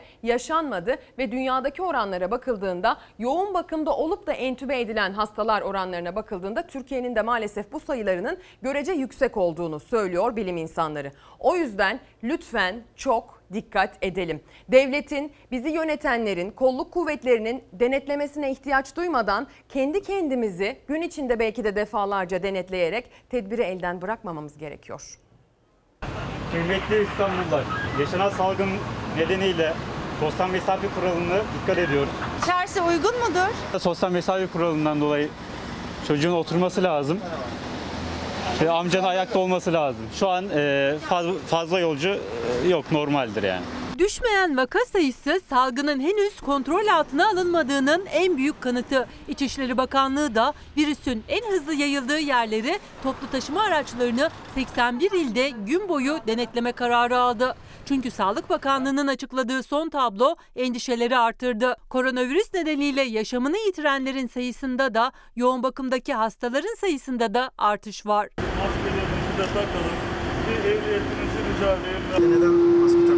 Daha tam alışkanlık haline getiremedik sanırım ya. Toplu taşımalarda sosyal mesafeyi uygulayabilmemiz için maske takmak ve kurallara uymak gerekmektedir. Herkese sağlıklı günler diliyorum. İstanbul'un Edirne Kapı noktasındayız. Polis ekipleri şu anda bir minibüsü durdurdu. Şoförün ve yolcuların maske takıp takmadığı, sosyal mesafe kuralına uyup uymadığı denetleniyor. Sıkışık, kalabalık, ayakta yolcuya dikkat ediyorsun. Tamamdır. Hayırlı yolculuklar. Nasıldır? Uygun mudur efendim? Şu an uygun. Fazla yolcumuz yok zaten. Maske? Ee, maske iki tane yolcumuz var ve ikisinde de maskemiz vardır. Şu an bir sıkıntı yok. Kurallara uymayan şoförlere ceza kesildi. Ancak denetimler toplu ulaşımla da sınırlı değildi. Yayalara maske, iş yerlerine de sosyal mesafe denetimi vardı. Maskesiz yakalandınız. Van'da ise artan vaka sayıları üzerine kentte hasta ziyaretleri yasaklanmıştı. Van Başkale Devlet Hastanesi'nde 10 sağlık çalışanında virüs tespit edildi. Hastanenin poliklinikleri geçici olarak kapatıldı. Tüm hastane dezenfekte edildikten sonra yeniden hizmete açıldı. Tüm tedbirlere ve uyarılara rağmen yeni vakaların en çok görüldüğü Diyarbakır'da ise istenmeyen görüntüler kaydedilmeye devam ediyor. Kına, nişan ve düğünlerde sosyal mesafe ve maske önlemleri hiçe sayılıyor. Sevgili izleyenler koronavirüs aslına bakarsanız dünyanın en önemli gündem maddelerinden bir tanesi. Bazı ülkelerde durum o kadar vahim ki konunun üzerine bizden daha fazla düşmek zorundalar. Neyse ki biz çok vahim bir tabloda değiliz ama daha iyisini sağlayabiliriz. Evrensel Gazetesi bugün koronavirüs meselesine şu şekilde yer vermiş. Tedbir yok, vebal halka havale. Halka vurdum duymaz suçlaması. Yetkililer artan vakalara karşı önlem almak yerine sorumluluğu halka yüklüyor. Bilim Kurulu üyesi Profesör Doktor Selma Metintaş tedbirlere uymamak kişilere ağır veballer yükler derken Rize İl Sağlık Müdürlüğü de Rizelileri vurdum duymazlıkla suçladı. Diyarbakır'daki vaka artışı nedeniyle endişeli olduğunu söyleyen Dicle Üniversitesi'nden Profesör Doktor Recep Tekin bu vaka sayımızla kışa girersek büyük sıkıntı yaşarız dedi. Profesör Doktor Hasan Tezer de hastalık tüm hızıyla sürüyor diye konuştu diyor. Önümüz bayram. Gerçekten bayram bizim için bir kabusa dönüşmesin. Sonrasında o bayramdaki coşkulu bir araya gelmelerin e, vebali boynumuzda olmasın diyelim sevgili izleyenler. Tekrar hatırlatalım ve bir de dünyanın korona gündemine bakalım. Amerika Birleşik Devletleri Covid-19'un yıkıcı etkileriyle mücadele ediyor. Salgının merkez üssüne çevirdiği Kaliforniya vaka sayısında New York'u geçti. Virüs Kuzey ve Güney Amerika'yı tehdit etmeye devam ediyor. Peru ve Meksika'da can kayıpları hızla artıyor. Fransa'da kapalı alanlarda maske takma zorunluluğuna bazı bölgelerde açık alanlarda eklendi. Koronavirüs tüm dünyayı etkisi altına aldığı gibi şiddetini bölgesel olarak artırmaya da devam ediyor. Dünya genelinde virüsle temas edenlerin sayısı 15 milyon 380 bine yaklaştı. Can kayıpları 630 bini geçti. 9 milyon 350 bin kişi Covid-19 ile savaştığı sağlığına kavuştu. Amerika'da salgın etkisini yitirecek gibi görünmüyor. Kaliforniya valisi Gavin Newsom vaka sayısında salgının en şiddetli etkilendiği New York'u geçtiklerini açıkladı. Maske takma uyarıları dışında artık evde kalın çağrısı yapılmayan eyalette herkes kendi önlemini almaya çalışıyor. Ticari işletmeler de kendi yöntemlerini geliştiriyor. Kaliforniya'da kuaför salonları tüm teçhizatlarını dışarı taşıdı. Müşterilerini dışarıda ağırlıyorlar. Başkan Trump sonbaharda okulların açılması konusunda geri adım atmıyor. Yaptığı açıklamada torunlarının da okula gideceği için rahat olduğunu ifade eden Trump, çocuklar bu hastalığı kolay kolay kapmıyor dedi. They don't catch it easily, they don't bring it home easily, and if they do catch it, they get better fast. Normalleşme sürecine devam eden Fransa'da vaka sayıları artış göstermeye başladı. Ülkenin bazı bölgelerinde açık alanda da maske takma zorunluluğu getirildi. Bu bölgelerden biri de turizmin önemli şehirlerinden Bretonya oldu. Salgın Brezilya, Meksika, Hindistan ve Peru'da çok hızlı yayılıyor. Meksika'da can kayıpları 41 bini geçti. Brezilya ise 2 milyon 200 binden fazla vakayla Amerika'dan sonra virüsün en çok görüldüğü ikinci ülke olmaya devam ediyor. Hastalığı kapan Brezilya devlet lideri Bolsonaro karantinada mesafesini koruyarak destekçileriyle buluştu. Sevgili izleyenler bir kez daha hatırlatalım. Bir konuğumuz daha olacağını söylemiştik. Şu an konuğumuz bizi Ankara stüdyomuzda bekliyor. Biliyorsunuz hafta sonu CHP'nin kurultayı var. Gözler Ankara'da CHP'nin 37. olağan kurultayında olacak. Ve tabii ki kulaklarımızda CHP'lilerden kurultayla ilgili söylenecek sözlerde. Ee, konuğumuz Gürsel Erol. Kendisi biliyorsunuz e, deneyimli bir CHP'li. Elazığ milletvekili. Ee, Ankara stüdyomuza ederim. hoş geldiniz. Yayınımıza hoş geldiniz diyelim. Kurultay öncesi yoğun bir e, çalışma temposunda olduğunuzu tahmin ediyorum. Günaydın Ezgi Hanım, iyi yayınlar diliyorum. E, nezaketinize ve söylemlerinize de teşekkür ederim. Tabii bu 37. olan kurultayımız CHP tarihinin belki de en önemli kurultaylarından birisi. Özellikle 1980 sonrası yapılan kurultaylardan en önemlilerden birisi. Bunun gerekçeleri var. Birincisi e, yerel seçimlerden kazanılan bir barış, e, daha doğrusu bir zafer havasında ve bir başarı havasından sonra kurultaya gidiyoruz. Ee, ve şu anda Türkiye'de e, büyükşehir belediye başkanlıklarımızla, il belediye başkanlıklarımızla, ilçe belediye başkanlıklarımızla, belediye belde belediye başkanlıklarımızla özellikle korona sürecinde sosyal demokrat belediyecilik anlayışını her boyutuyla kamuoyuna, halka e, götürdük ve bir başarı hikayesiyle kurultaya giden bir süreç var. Gerçekten e, Ankara gibi, İstanbul gibi, ee, Antalya gibi, Adana gibi, Mersin gibi, Ardahan gibi, Artvin gibi, Kırşehir gibi, Bolu gibi, e, Kocaeli merkez gibi Türkiye'nin e, nüfusunun yaklaşık üçte ikisinin yaşadığı kentlerin, büyük şehirlerin belediye başkanlığını almak bizim için çok önemli ve anlamlıydı. Şu anlamda çok anlamlı. Bugüne kadar sağ iktidarlar e, CHP'nin kamunun yönetimiyle ilgili hep olumsuzlar, olumsuz yorumlar yapmıştır. CHP yönetemez diye. Ama gördük ki CHP belediyelerde inanılmaz bir yönetim ve başarı hikayesi oluşturdu. Hem kamu kuruluşu olarak belediyeleri sosyal demokrat belediyecilik anlayışıyla yönetti. Hem kamu bütçelerini son derece sağlıklı harcadılar, şeffaf harcadılar, toplumu bilgilendirdiler ve vatandaşın beklentileri doğrultusunda e, gerçekten belediyecilik anlamında iyi işler başardılar. Bu da bizim partimizin yüz akı oldular. Ben burada bu süreçte e, gerçekten sosyal demokrat e, bir belediye başkanına yakışır davranış göstererek hizmet ettikleri için hepsine canı gönülden teşekkür ediyorum. Ve bu kurultayda şunu da ortaya koyacağız. Eskiden e, biz solcuların bir söylemi vardı. Sağ iktidarlara karşı hep derdik ki direneceğiz, mücadele edeceğiz. Artık direniş ve mücadele hikayesini bir tarafa bırakıyoruz. Artık yöneteceğiz. Yönetme iddiamızı ortaya koyacağız ve iktidar olacağımızı ortaya koyacağız.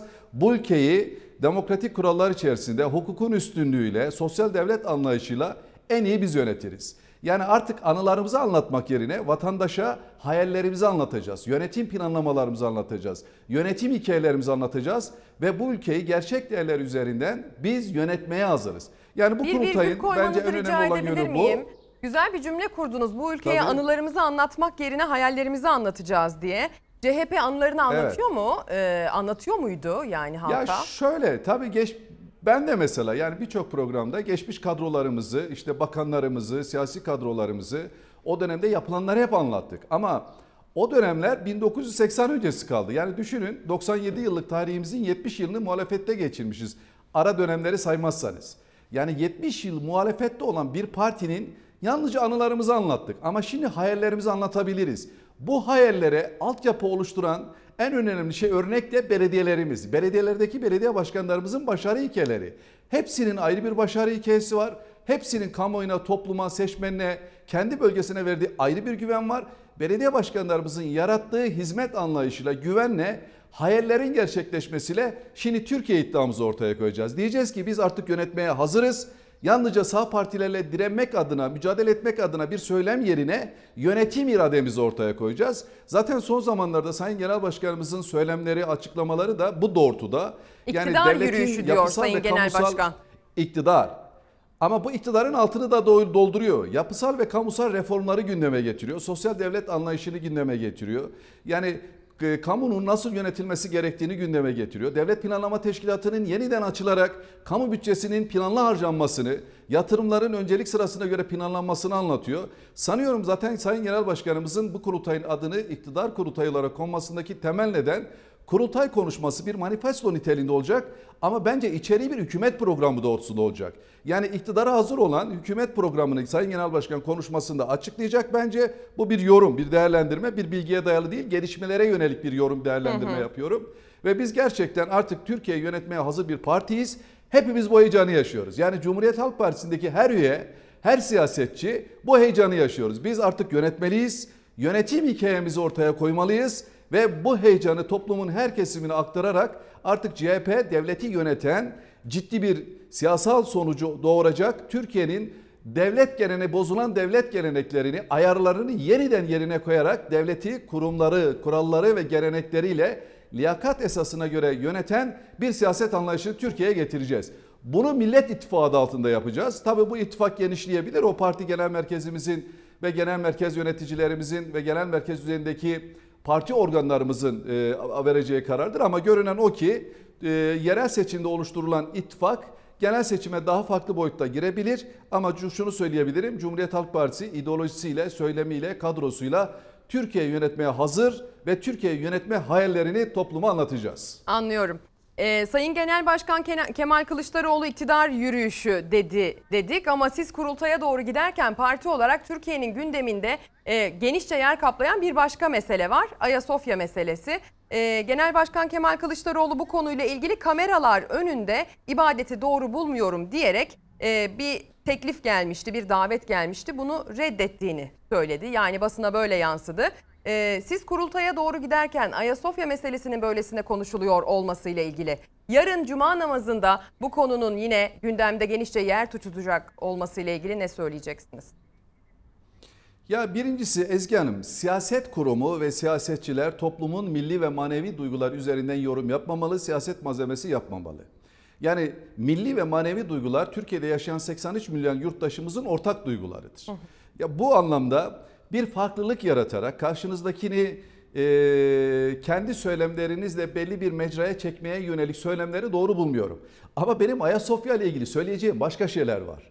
Şimdi bakın Ayasofya e, yeni ibadete açılmış değil. Ayasofya rahmetli Turgut Özal döneminde ibadete açılmış ve o dönemden bugüne kadar Sayın Cumhurbaşkanımız şu anda İstanbul Büyükşehir Belediye Başkanlığı yaptı, başbakanlık yaptı. Uzun süreden beri bu ülkenin Cumhurbaşkanı. Sayın Cumhurbaşkanımız ve kabine üyeleri ve AK Partili milletvekilleri, belediye başkanları bugüne kadar Ayasofya'da gidip de namaz kılmışlar mı? Ya bugüne kadar gitmişler mi? Zaten Ayasofya'da ibadet var. Ayasofya'da ibadet Turgut Özal döneminde açılmış. Diyanet İşleri Başkanlığı'na bağlı orada görevlendirilen bir imam var. Zaten Ayasofya'da ibadet var. Şimdi bakın burada mesele ne? Yani burada mesele bu konuların e, yargının kararları gerekçe gösterilerek siyaset malzemesi yapılması. Şimdi Ayasofya ibadete açılması ile ilgili Türkiye'de hiç kimsenin itirazı yok ki. Ne yurttaş olarak kimsenin itirazı var ne de siyasi partilerin itirazı var. Zaten bu konuda bir mutabakat var. Hatta Ayasofya'nın ibadete açılmasıyla ilgili uluslararası kamuoyunda tepki verilmesine yönelik de Türkiye'deki bütün siyasi partiler bu bizim milli davamızdır. Bu bizim iç meselemizdir. Buna yurt dışından bir ülke müdahale edilemez diye hükümetin yanında da tavır almıştır. Buradaki sorun ne biliyor musunuz Ezgi Hanım esas? Bakın e, 1936 yılında e, Türkiye'deki yalnızca Ayasofya'nın müzeye çevrilmesi değil. Ayasofya'nın müzeye çevrilmesi 1936 yılında ama 1936 yılında aynı zamanda Atatürk tarafından Ayasofya'nın cami kebir olarak tapusunun çıkarılması da var. Yani orası zaten cami olarak tapulandırılmış ve mülkiyetlendirilmiş ve kamu adına yapılmış. Yani özel mülkiyet değil. Orası devlet malı, hazine malı. Ve 1936 yılında Ayasofya mü- müzeye çevrilirken aynı zamanda 1936 yılında Rumların, Ermenilerin ve Musevilerin e, kanun hükmünde kararname çıkarılarak e, mülkiyet haklarının yani mülki- mülkiyet edinmemeleriyle ilgili bir kanun kanun çıkarılmış. Yani kiliselerin, vakıfları Türkiye Cumhuriyeti sınırları içerisinde mülkiyet edinemez diye bir kanun çıkarılmış. Ve o dönemdeki bu Ermenilerin, Rumların ve e, Musevilerin e, kiliselerin mülkiyetlerine kamu adına el konulmuş. Ama 2011 yılında Sayın Başbakan Recep Tayyip Erdoğan döneminde kanun hükmünde kararname çıkarılarak Rumların, Ermenilerin ve Musevilerin kiliselerinin mülkiyetlerinin iadesi sağlanmış. Mülkiyet hakları geri verilmiş. Şimdi bu ne demek? Demek ki bu tür tasarrufta bulunmak mahkemelerin, yargının işi değil, idari işlemdir. Yani devleti yönetenler, hükümeti yönetenler eğer isterlerse bu konularda idari işlemler, kararlar verebilirler. Kanun hükmünde kararnamelerle bunları düzeltebilirler. Ama Danıştay'ın kararını Türkiye'nin gündemine oturtmak sanki Ayasofya'nın ibadete açılması yeniymiş gibi bir algı yaratmayı doğru bulmam. Ayrıca bir dava açılırken davanın tarafları vardır. Yani bir davacı vardır bir de davalı vardır. Burada davacı bu kararın bozulmasını talep edenlerdir. Davalı kim? Davalı da kamu, devlet. Yani Cumhurbaşkanlığı. Davanın tarafları bunlar ve Cumhurbaşkanlığı bu davayla ilgili savunma yapmış. Geçmişteki Danıştay kararlarını emsal göstererek savunma yapmış. Yani burası açılsın dememiş. Tam tersine burası müze olarak kalsın demiş. Ama kamuoyundaki bilgiler tam tersine farklı. Şimdi size bir örnek vereceğim Ezgi Hanım. Bakın toplumun tabii ki doğal olarak hepimizin hassasiyetleri var. Yani Ayasofya'nın ibadete açılması doğrudur. Ama Ayasofya ne kadar ibadete açılıyorsa orası aynı zamanda bir insanlığın tarihsel bir mirasıdır, kültür varlığıdır.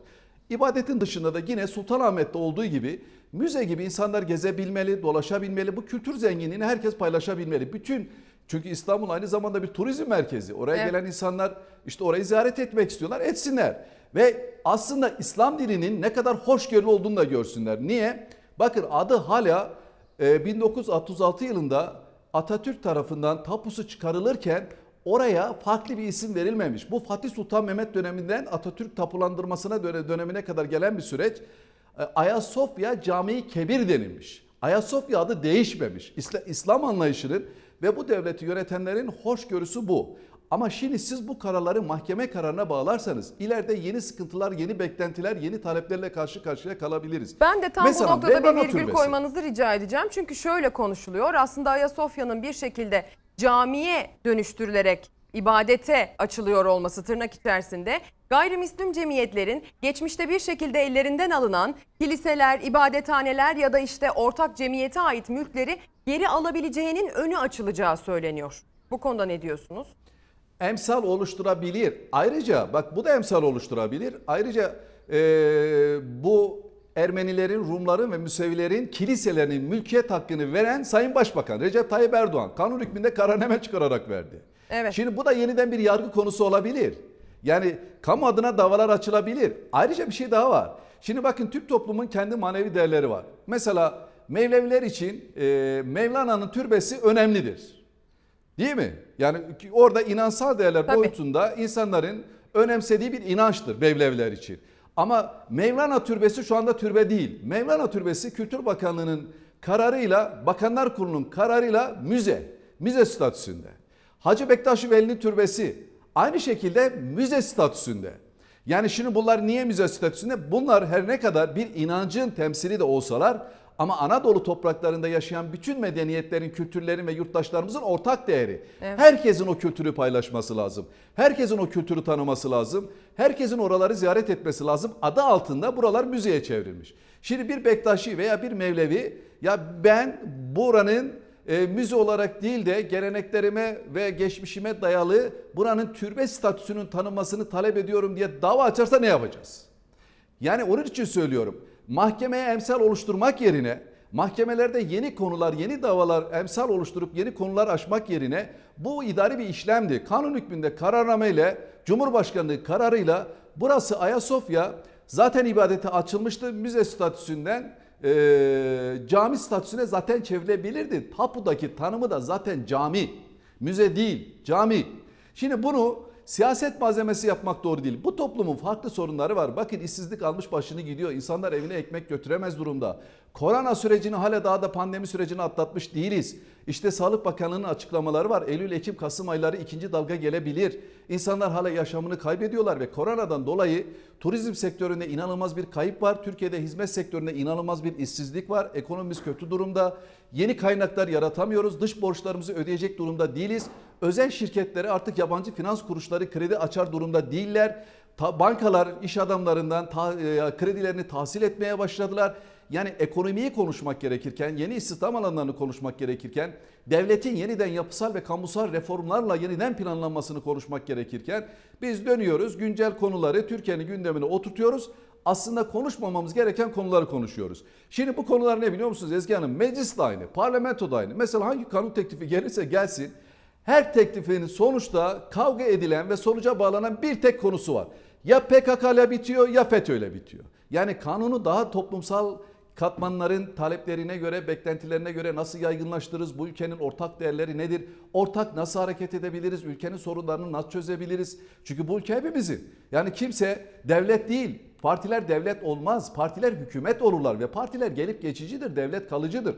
Bugün AK Parti iktidar olabilir, yarın Cumhuriyet Halk Partisi'nin iddiası vardır, o iktidar olabilir. Ama devlet kalıcıdır. Biz partilerin uygulamalarıyla, parti devleti anlayışıyla devleti değil, tam tersine devletin kurumlarıyla, kurallarıyla ve gelenekleriyle devleti yöneterek devlete emsallar oluşturmalıyız. Ve Ayasofya'nın mahkeme kararı bundan sonraki süreç için Türkiye'de emsal oluşturabilecek bu tür konular için dayanak oluşturacaktır. Hı hı. Bu dediğim Devlet, gibi Hükümet, e, işte iktidar arasındaki bu ayrımın altını çizmişken son günlerde çokça gündeme gelen bir sistem tartışması var. Bunun üzerinden gidelim isterim Sayın Erol. Ee, biliyorsunuz Cumhurbaşkanı Tabii. Erdoğan iki yıllık e, bu sistemimizi, genç sistemimizi uzun uzun övdüğü bir konuşma yaptı. Ancak konuşmada en çok dikkat çeken kısım yeniliklere açığız şeklindeki kısımdı. Tabii ki CHP'den ve diğer muhalif partilerden konuyla ilgili sesler yükseldi. E, Önce bir o seslere kulak verelim. Cumhurbaşkanlığı hükümet sistemi gerek ve ihtiyaç duyulduğunda her türlü değişikliğin süratle yapılabilmesine imkan sağlayan dinamik bir sistemdir. Daha iyisini, daha eftalini, daha güzelini bulduğumuzda her türlü değişime gönlümüzde, siyasetimizde açıktır. Recep Tayyip Erdoğan ilk kez döndü ve dedi ki getirdiğimiz sistem en mükemmelidir diye düşünmüyoruz. Daha iyisi olursa icraatımız da siyasetimiz de buna açıktır dedi. Sistem yürümüyor. Şimdi söylenen şey şu. Türkiye'de yepyeni bir sistem referandumla geldi ve devamında da sistemin daha iyi olabilmesi için biz açığız, daha iyiye gitmek için gayretlerimiz var. Bu manada tam tersini e, an- anlaşıldığını görüyorum. Buradan bir rücudan değil, geleceğe dair daha emin adımlarla ilerlemek konusunda sistem konusundaki kararlılığımızın altı çizilmiştir. Sayın Cumhurbaşkanı da kastettiği bugün itibariyle bu sistemin bütün kurum ve kurallarıyla işlemesi bakımından alınacak mesafeler olduğunu ifade etmiştir ki bunu bizler de ifade ediyoruz. Cumhurbaşkanlığı hükümet sisteminin ikinci yılı doldu. Cumhurbaşkanı Erdoğan yeni sistemle geçen iki yılın muhasebesini yaparken daha iyisini bulduğumuzda değişime açığız dedi. Yankısı büyük oldu. Meclis Genel Kurulu'nda CHP ve Cumhur İttifakı arasında sistem polemiği alevlendi. Hayatımızın hiçbir döneminde olmadığı gibi. Şimdi de biz yaptık. Öyleyse en doğrusu budur gibi bir inatlaşmaya gitmiyoruz, gitmeyeceğiz. İlk kez bugün bu sistemin yürümediğini, revizyona, reforma muhtaç olduğunu, daha iyisi Bulunursa da ona açık olduklarını söyledi. Cumhurbaşkanımız diyor ki eğer bir konuda daha iyi bir iş varsa biz dinlemeye açığız. Sizin dediğinizin tersi. Varsa daha iyisi ortaya konursa bunu değerlendirmeye hazırız ve biz zaten bunları yaptığımız için 18 yıldır iktidardayız. Size de bunu tavsiye ederiz. CHP Erdoğan'ın ifadeleri için sistem eleştirilerimizde haklı çıktık. Sistem yürümüyor, bu sözlerde itiraftır sesi yükseltti. Sistemden geri adım olarak yorumladı. Cumhur İttifakı ise iki koldan sistemi savundu. Cumhurbaşkanının sözleri sistemin sağlamlığını, devamlılığını, kararlılığını vurguluyor dedi. Nitekim bugüne kadar Cumhurbaşkanlığı kararnameleriyle pek çok yapısal değişikliği hayata geçirdik. Cumhurbaşkanlığı hükümet sistemi dediğiniz sistem yürümüyor. 16 Nisan rejime kasteden anayasa değişikliğinden sonra 24 Haziran'da hayata geçen bu sistem kumdaki buzdolabı gibi ittirdikçe gömülüyor, içtirdikçe gömülüyor. Cumhuriyet Halk Partisi'nin adeta temcit pilavı gibi bir tekerleme haline dönüştüğü bir e, replikleri dinledik. Cumhurbaşkanlığı hükümet sistemi kurum ve kurallarıyla işleyen bir sistemdir. İktidarı, muhalefeti, siyaset sistemi tartışmaya devam ediyor. Sistem konusunda daha iyisi varsa yapısal değişikliğe açığız sözlerini siz nasıl yorumlarsınız? Şimdi bir defa dünyanın hiçbir ülkesinde uygulanmayan bir yönetim anlayışıyla karşı karşıyayız. Ben e, partili cumhurbaşkanlığı sistemi gündeme geldiğinden bugüne kadar e, ülkede yaşanan olayları değerlendirirken aslında şu ifadeyi kullanıyorum. Diyorum ki bu ülkede aslında yönetimden kaynaklı yani sistemden kaynaklı bir yönetim krizi var. Şimdi bakın bunu açıklayayım. Sayın Cumhurbaşkanı partili cumhurbaşkanlığı sistemi gündeme geldiği dönemde dedi ki artık devleti anonim şirket gibi yöneteceğiz. Devlet kar zarar dengesine göre yönetilmez. Çünkü şirketler kar zarar dengesine göre yönetilir. Yani devlet bir anonim şirket değildir. Devlet kuralları, e, kanunları ve gelenekleri ge- olan bir organdır. Yani devlet bir defa buradan ayırmak lazım. Devlet bir şirket değildir. İkincisi şimdi bakanlıkların yapılanmasına bakıyorsunuz, bürokrasinin yapılanmasına bakıyorsunuz. Dediler ki biz bakanları teknokratlardan konusunda uzman kişilerden seçeceğiz. Bunlar siyaset yapmayacaklar, bunlar işini yapacaklar. Yani bakanlıklarla ilgili kendi yeteneklerine, bilgisine, becerisine, başarısına göre bakanlıklarda bir başarı hikayesi oluşturacaklar. Ama görüyoruz ki işte en son yerel seçimlerde gördük. Bakanlar bir siyasetçi gibi mitik alandan mitik alanda koştular.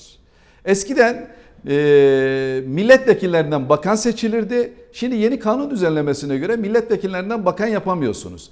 Ama şu anda Dışişleri Bakanı, Maliye Bakanı, e, İçişleri Bakanı ve Adalet Bakanı ki devletin en önemli omurgasını oluşturan bakanlıklardır bunlar. E, milletvekilliğinden istifa ettirilerek bakan yapıldı. E kardeşim zaten geçmişteki sistemde de parlamenter sistemde de bakanlar hem milletvekilleri arasından hem de milletvekili olmayanlar arasından tercih ediliyordu. Ve bir bakanı görevden almak için ya istifasını alacaktınız ya da azil edecektiniz. Yani mecliste azil işlemini yapacaktınız. Şimdi mesela geçenlerde e, Ulaştırma Bakanı gece 3'te görevden alındı. Atanırken de haberi yoktu bakan olarak atanırken de görevlendirilirken de. Görevden alınırken de haberi yoktu. Ya böyle bir sistem olabilir mi? Yani bir bakanı alırken de atarken de bakanın haberi yok. Tamamen Cumhurbaşkanı'nın iki dudağının arasında. Yani devletin işleyişinde bunlar olmaz. Dönelim bürokrasiye. Esas sorun bürokraside. Yani siyasetçiler gelir gider ama bürokrasinin kendine göre etik değerleri var. Mesela eskiden her bakanlığın geleneksel yapızasını, hafızasını, davranışını, e, çalışma şeklini devam ettiren bir makam vardı. Müsteşarlık makamı. Yani müsteşarlık makamı bakanlığın bürokratik hafızasıydı, işleyişiydi. Şimdi bu dönemde bakanlıklarda müsteşarlık kaldırıldı. Ve yine gelelim bürokrasiye. Eskiden valiler bakanlar kurulu kararıyla atanırdı. Büyükelçiler bakanlar kurulu kararıyla atanırdı. Merkeze alındıkları zaman da merkez valiler merkez valisi olarak tanımlandırırlardı. Çünkü valilerin statüsü biraz daha farklıdır. Yani valiler bakanlar kuruluyla atanır, hükümeti ve devleti temsil ederler. Onun için ve diplomatlar da aynı şekilde. Onların statüsü biraz daha farklıdır. Şimdi valiler sözleşmeli bile olabiliyor. Yani atadığınız valiyi görevden aldığınız zaman da mülkiye müfettişliğine geri iade ediyorsunuz. Merkez valiliğini de kaldırdınız. Halbuki mülkiye müfettişliğinden valiliğe gidilirdi eskiden. Şimdi valilikten mülkiye müfettişliğine geri dönüş oldu. Bakıyorsunuz eski milletvekillerinden büyükelçi atanıyor.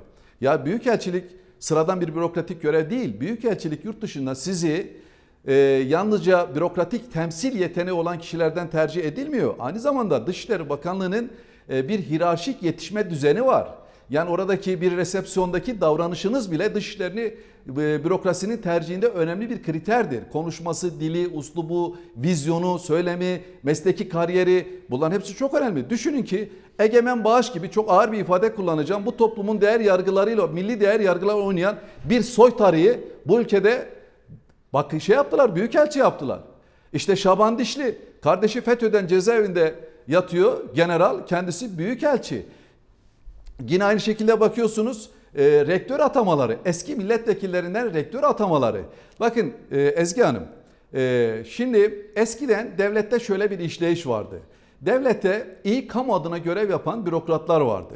Bunların genel tanımlaması da iyi bir devlet adamı derlenirdi. Mesela buna bir örnek vereyim. Allah rahmet eylesin eski Erzincan valisi Denizli Valiliği döneminde kaza geçirdi vefat etti Recep Yazıcıoğlu.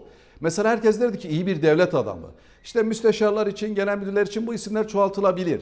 Ve bürokraside insanlar mesleki olarak kariyerlerinin sonuna geldikleri zaman jübile yeri olarak milletvekilini siyaseti düşünürlerdi. Yani bürokrasiden sonra siyasete geçiş vardı. Şimdi iş tam tersine döndü. Bürokraside, siyasette milletvekili oluyor, belediye başkanlığı yapıyor. Ondan sonra bir bakıyorsun rektör olmuş, bir bakıyorsun büyükelçi olmuş, bir bakıyorsun genel müdür olmuş, bir bakıyorsun bir bankanın yönetim kurulu başkanı olmuş. Bu devletin geleneklerini bozuyor. Yani devlete sahip çıkmak bir basamağa siyas- mı dönüştü diyorsunuz? bir basamağa dönüştü. Yani milletvekilinden büyükelçi olmaz.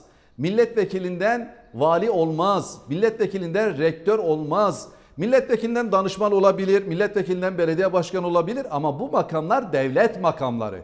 Yani orada devleti temsil eden makamlar. İşte parti devletinin en büyük sorunu bu. Siyasallaşan, liyakat esaslarına göre yapılmayan, siyasallaşan bir devlet bürokrasiyle karşı karşıyayız. Bu doğru değil. Bu bürokrasinin de aslında eee, ne diyeyim, bürokrasinin de bürokratik işleyişini bozuyor.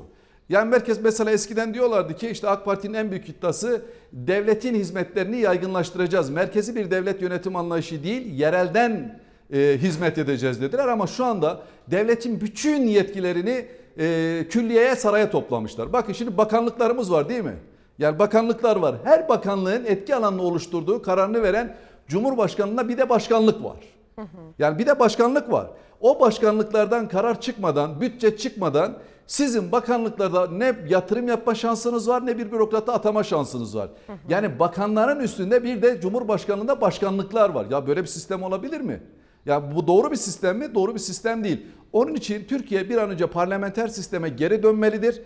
Eski sistemle ilgili ihtiyaçların günün koşullarına göre revizyona ihtiyaç var mı? Yeni entegrasyonlara ihtiyaç var mı? Tabii ki var. Hı hı. Revize edilmeli, entegre edilmeli, sistem yeniden planlanmalı, eksikler giderilmeli. Tabii ki olmalı. Ama Cumhurbaşkanı ile Başbakan hükümet arasında bir mesafe olacak. Cumhurbaşkanı devleti ve milleti temsil etmeli. Cumhurbaşkanı hükümeti devlet adına, millet adına denetlemeli. Hükümet de siyasi iradeden aldığı güçle hükümet olarak bakın devlet olarak değil hükümet olarak görev yapmalı vatandaşın Hükümet sorunlarıyla etmeli. ilgilenmeli. İkisinin Burada bir ikisinin virgül. ayrımını iyi yapmak lazım. Burada bir virgül Şimdi rica bunu da edeceğim. anlatmak isterim. Süremizin sonuna yaklaşıyoruz. Buyurun. O yüzden kurultayla ilgili söylemek isteyecekleriniz olabileceğini düşünüyorum. Aynı zamanda izleyicilerimizin de merak edeceği sorular var, merak ettikleri var. Biz ben siz anlatırken bir yandan not aldım.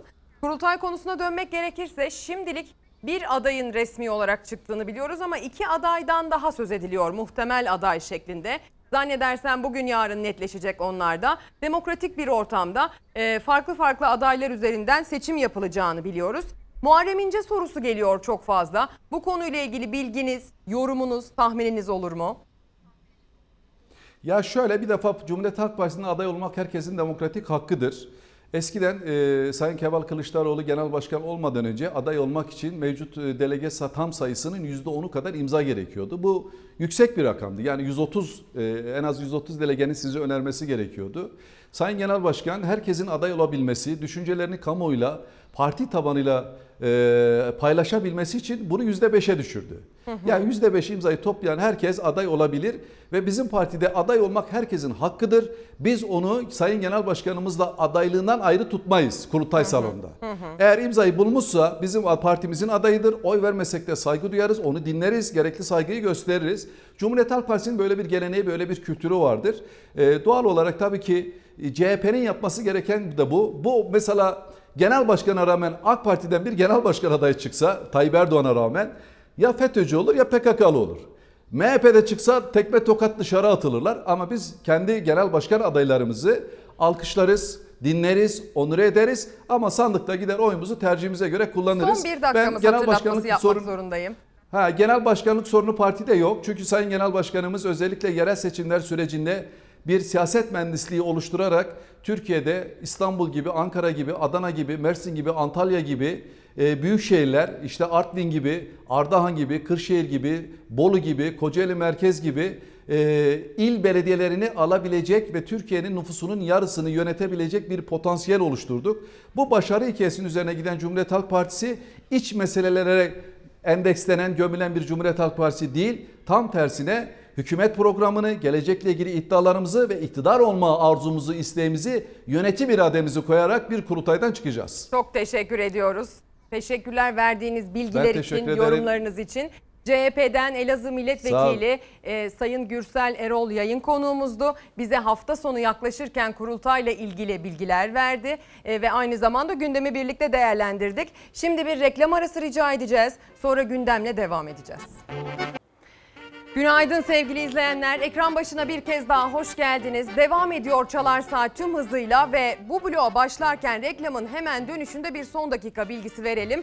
E, biliyorsunuz bir CHP'li isim ağırladık. Elazığ Milletvekili CHP'nin Gürsel Erol kurultaydan bahsetti. Sistemi tartıştık ve hemen sonrasında CHP kurultayı öncesinde bir adaylık açıklaması da İlhan Cihaner'den geldi. Kendisi CHP'nin parti meclisi üyesi. Kendisini hukukçu kimliğiyle de tanıyoruz sevgili izleyenler. Kendisi e, kurultayda ben de varım dediği noktasında resmi bir açıklama yaptı. Yani adaylığını açıkladı Kemal Kılıçdaroğlu karşısında. E, Cumartesi pazarda yine Fox'tan takip edeceğiz biliyorsunuz. CHP'nin olan olan e, 37. kurultayını sevgili izleyenler. Bu e, kurultayda bu adaylıklar nasıl yankı bulacak, nasıl karşılanacak hepsini takip edeceğiz. Bu hafta içerisinde iki CHP'li isim ağırladık. Oğuz Kağan Salıcı ve Gürsel Erol ikisi de kurultayın demokratik koşullar içerisinde gerçekleşeceğini, her türlü adaylığa kapılarının açık olduğunu, demokratik bir zeminde e, kurultayın gerçekleşeceğini söylemişlerdi diyelim.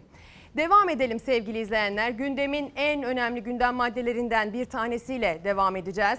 Pınar Gültekin diyeceğiz. Pınar Gültekin 27 yaşındaydı. Bir üniversite öğrencisiydi. Muğla'nın Ula ilçesinde maalesef bir erkek tarafından e, katledildi vahşice katledildi ve tabii ki kadın hakkı savunucuları bu konuyla ilgili elini taşın altına koyanlar e, hemen buna yüksek perdeden tepki gösterdiler. İstanbul Sözleşmesi tartışmaya açıldı. Eylemler yapıldı. Eylemlere müdahaleler geldi.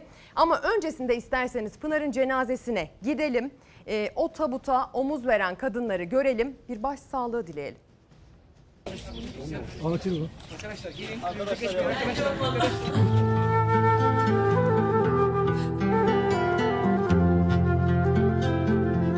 Ya. Neden öldürdün? Nasıl öldürdün?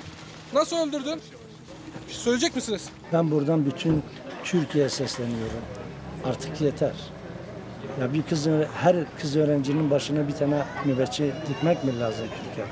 Bir kız öğrenci gidip istediği şehirde okumayacak. Bu bir vahşettir. Daha 27 yaşındaydı üniversite öğrencisi Pınar Gültekin. Geleceğe dair hayalleri vardı ama hepsi yarım kaldı. Memleketi Bitlis'te gözyaşlarıyla toprağa verilirken ondan geriye bir süre önce oynadığı tanıtım filminde çekilen bu görüntüleri kaldı.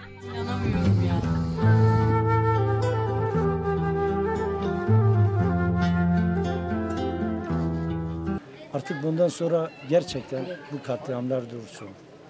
Pınarlar ölmesin diyorum. Muğla'da yaşanan vahşi cinayet Türkiye'yi ayağa kaldırdı. Katil zanlısı Cemal Metin Avcı öylesine soğukkanlıydı ki ifadeleri herkesin kanını dondurdu. Avcı cinayeti nasıl işlediğini en ince ayrıntısına kadar anlattı. O da daha önceki kadın cinayetlerinde olduğu gibi pişmanım dedi.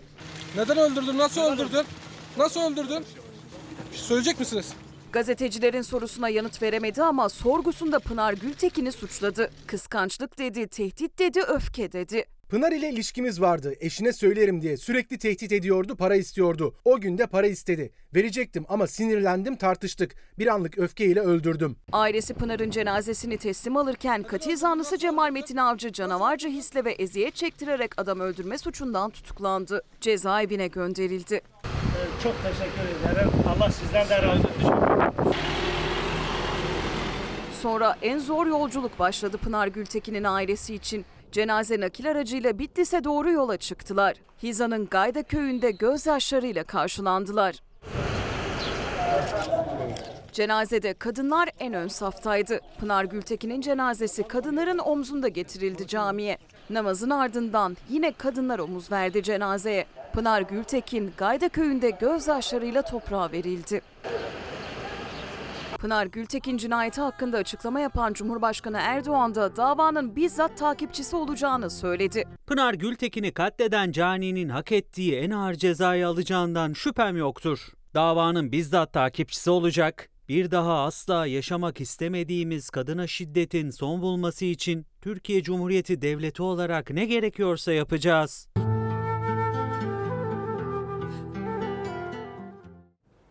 Türkiye'nin pek çok noktasında kalbi Pınar Gültekin diye atanlar sokağa döküldü sevgili izleyenler. Eylemler yapıldı. Pek çok farklı adresteki eylem sükunet içinde geçerken hak talep eden e, isimlerin seslerine kulak vermemiz noktasında bir eylem sergilenirken maalesef İzmir'deki eylemde sert bir müdahale vardı.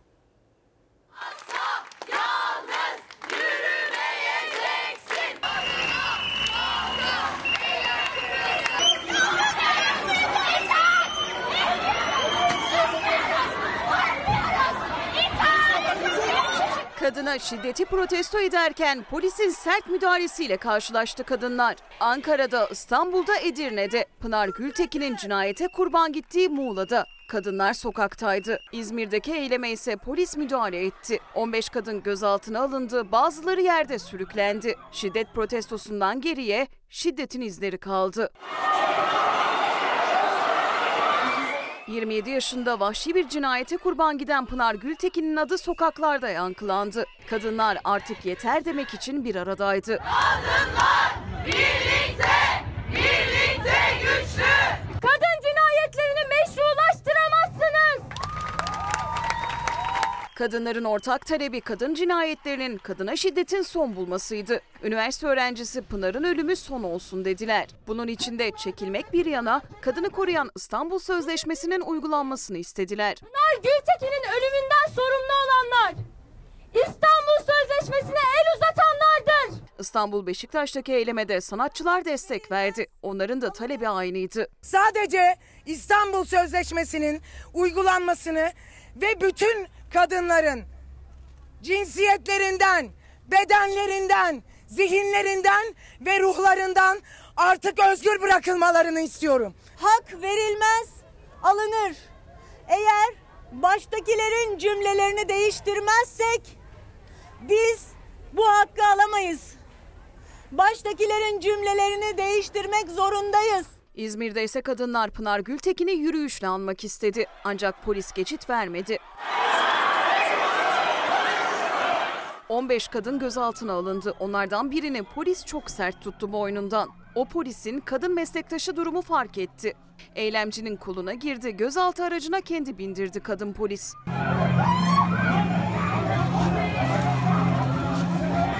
Bazı kadınlar da yere kapaklandı, polis araca sürükleyerek götürdü.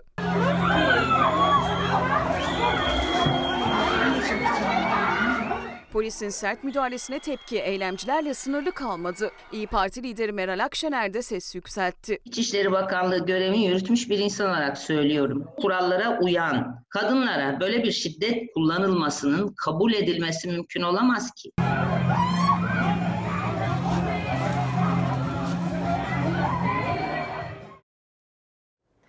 Gazete manşetleri de bu konuya bugün yine dün olduğu gibi e, genişçe yer vermişler. İlk sayfalarından Karar Gazetesi'ne bakıyoruz. Karar Gazetesi Türkiye tek ses artık Pınarlara ağlamayalım başlığını atmış. Muğla'da üniversiteli Pınar Gültekin'i vahşice katleden Cemal Metin Avcı canavarca hisle adam öldürme suçundan tutuklandı. Vahşete her kesimden tepkilerse sürdü. Kadın örgütleri cinayetlerin önüne geçilmesi için acil önlem çağrıları yaparken Adalet Bakanlığı'nın verileri vahim tabloyu ortaya koydu. Buna göre geçen yıl 41 bin kadının koruma başvurusu reddedildi. 2012'de 11,8 olan reddedilme oranı 2019'da 15,6'ya yükseldi deniyor. Bu rakamsal veri gerçekten iç acıtacak cinsten. Devam edelim. Bir diğer detayda Karar Gazetesi'nin editörleri İstanbul Sözleşmesi ile ilgili bir gerçek ortaya koymuş. İstanbul Sözleşmesi'nde çarpıcı tablo deniyor. %51 ne olduğunu bilmiyorum. %9 boğazlar konusuyla ilgili. Kadın cinayetlerinin arttığı süreçte halk istiyor gerekçesiyle tartışmaya açılan İstanbul Sözleşmesi'nin topluma yeterince anlatılmadığını anket sonuçları ortaya koydu. Kadına şiddete yönelik önlemleri içeren ve Türkiye'nin ilk imzacısı olduğu İstanbul Sözleşmesi ile ilgili İstanbul Ekonomi Araştırma'nın anketine çarpıcı sonuçlar çıktı. 12 ildeki çalışmada çıkılsın diyenler %8.8'de kalırken %51,7 sözleşme hakkında fikri olmadığını söyledi. Çıkılmasını destekleyenlerin ise düzenle, e, düzenlemeyi Montreux ile karıştırdığı ortaya çıktı. Bu katılımcıların boğazların güvenliği nedeniyle anlaşmadan çıkılmasına karşı olduğu belirtildi deniyor. Güler misiniz, ağlar mısınız sevgili izleyenler? İstanbul Sözleşmesi ile alakalı bir diğer söylenen sözse biliyorsunuz yerli ve milli değil şeklinde. Ama biz o sözleşmenin ilk imzacısıyız. Biz o sözleşmeye ismini veren muhteşem şehrin e, olduğu ülkeyiz. İstanbul Sözleşmesi adı üzerinde ve biz aslına bakarsanız kadın hakları konusunda kadına seçme seçilme özgürlüğü vermekten tutun da pek çok farklı e, konu başlığında öncü bir ülkeyken maalesef bugün bu noktaya gelmiş durumdayız. Geldiğimiz noktayı gözler önüne seren bir diğer haberle devam edeceğiz. Biz Pınar Gültekin diye ağladık ama başka kadınlar da var. Diyarbakır'da kocası tarafından vurulan Mücella Demir kurtarılamadı.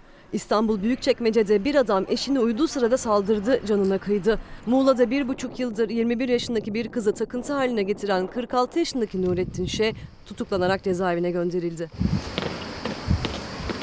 Gün geçmiyor ki bir kadına şiddet haberi daha gelmesin. Diyarbakır'da işlenen korkunç cinayet bir kez daha tüm Türkiye'yi yasa boğdu. Diyarbakır'da yaşayan 34 yaşındaki Mücella Demir eşi tarafından silahla vuruldu. Evinde yaralı olarak bulunan kadın kaldırıldığı hastanede tüm müdahalelere rağmen kurtarılamadı. İstanbul Büyükçekmece'de işlenen cinayet iki çocuğu annesiz bıraktı. 8 yıllık eşine uyuduğu sırada saldıran adam eşini boğarak öldürdü. Emniyete teslim olan cani koca cinayeti o artık yeter dedirten bahaneyle kıskançlıktan işlediğini ifade etti. Çıkarıldığı mahkemece tutuklanarak cezaevine gönderildi. Şoktayım ben daha yani duyunca o gece zaten e, uyumamıştık daha. Ambulansı geldiğini gördük biz. Polisin falan geldiğini gördük. Muğla'nın Bodrum ilçesinde 21 yaşındaki bir genç kız yardım çığlığını sosyal medyada duyurdu. Kendisini takıntı haline getiren sapkın mesajlarla taciz eden 46 yaşındaki Nurettin Şeyh'in tehditlerini paylaştı. Sosyal medyada büyük destek gören kızı rahatsız eden Nurettin Şeyh gözaltına alındı. Ardından adliyeye sevk edilerek tutuklandı. İsimler hep değişiyor, durumlar değişiyor ama maalesef sonuç yine şiddet oluyor sevgili izleyenler. Şiddete varmadan aslında o durumları tespit edip önlemekse yönetenlerin görevi. Bizlerin de bu konuda aslında söyleyecek sözü var tabii ki. Bizim de tabii ki taşın altına elimizi koymamız gerekiyor. Her bir vatandaş olarak ve her bir kadın birey olarak. Devam edeceğiz. Bir diğer genç kadından bahsedeceğiz. O 2-200 gündür kayıp. Gülistan Doku. Onu bulmak için baraj boşaltıldı. 200 gündür aranan Gülistan için Tunceli Uzunçayır Barajı boşaltılıyor.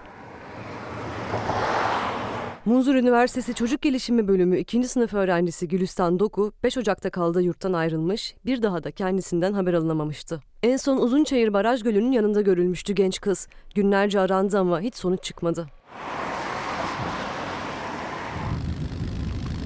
Acılı ailesi İçişleri Bakanı Süleyman Soylu ile görüştü. Bakanın talimatıyla Uzunçayır Barajı'nın boşaltılmasına karar verildi. Tahliye başladı. Aile şimdi yeniden başlayan arama çalışmalarının sonuçlarını bekliyor.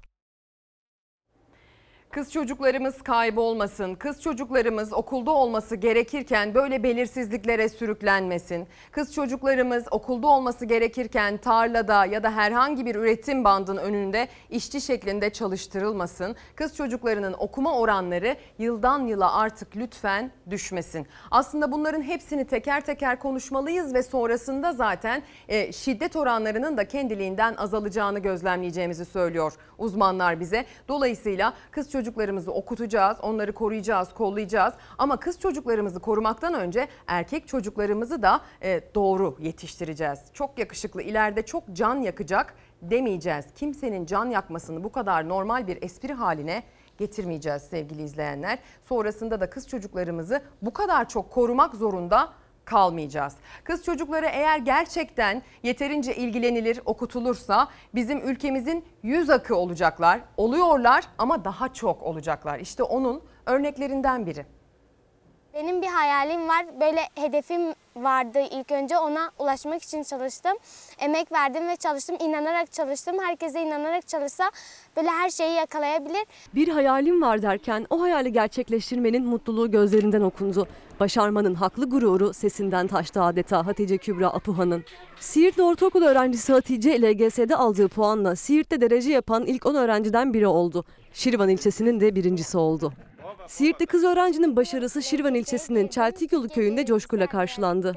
Çok çalıştı. Başarıya giden yolda aile desteğini almanın önemine dikkat çekti. Bu yıl LGS'ye girdim. Türkiye derecesi elde ettim. Bunun için çok mutluyum. Herkes benimle gurur duyuyor. Bunun için de çok mutluyum gerekçesi. Bunu birkaç kişiye borçluyum. İlk önce aileme. Babam bana çok destek oldu ve öğretmenlerim de öyle. Öğretmenlerimi zaten ikinci ailem olarak görüyorum. Her yerde çalıştı Hatice Kübra. Kimi zaman hayvanlarla ilgilenirken aldı yanına ders kitabını. Emeğini hem ailesine yardım ederek hem ders çalışarak ortaya koydu. Arkadaşlarıyla da zaman geçirmeyi ihmal etmedi. Zaman zaman e, hayvanların yanına gelip ders çalıştığım olmuştur. Burada gelip arkadaşlarla hem oyun oynayıp hem de ders çalışıyorduk. Böyle keçilerle uğraşıyordum daha doğrusu. Şirvan İlçe Milli Eğitim Müdürü Barış Kezer Çeltikyolu köyünü ziyaret etti.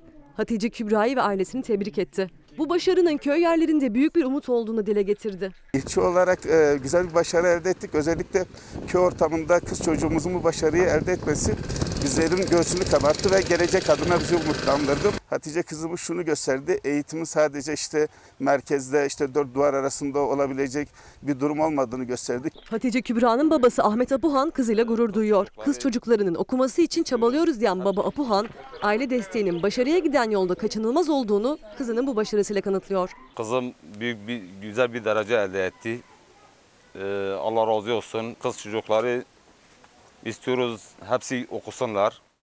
Kız çocuklarımız öldürülmesin, okula gönderilsin, okutulsun. Bakın ne kadar güzel bir örnek izledik. O babayı da tebrik etmek lazım. Buradan onu alkışlamak lazım. Aslında olması gerekeni yapıyor ama şu atmosferde işte onun yaptığı alkışlanacak bir durum haline geliyor sevgili izleyenler.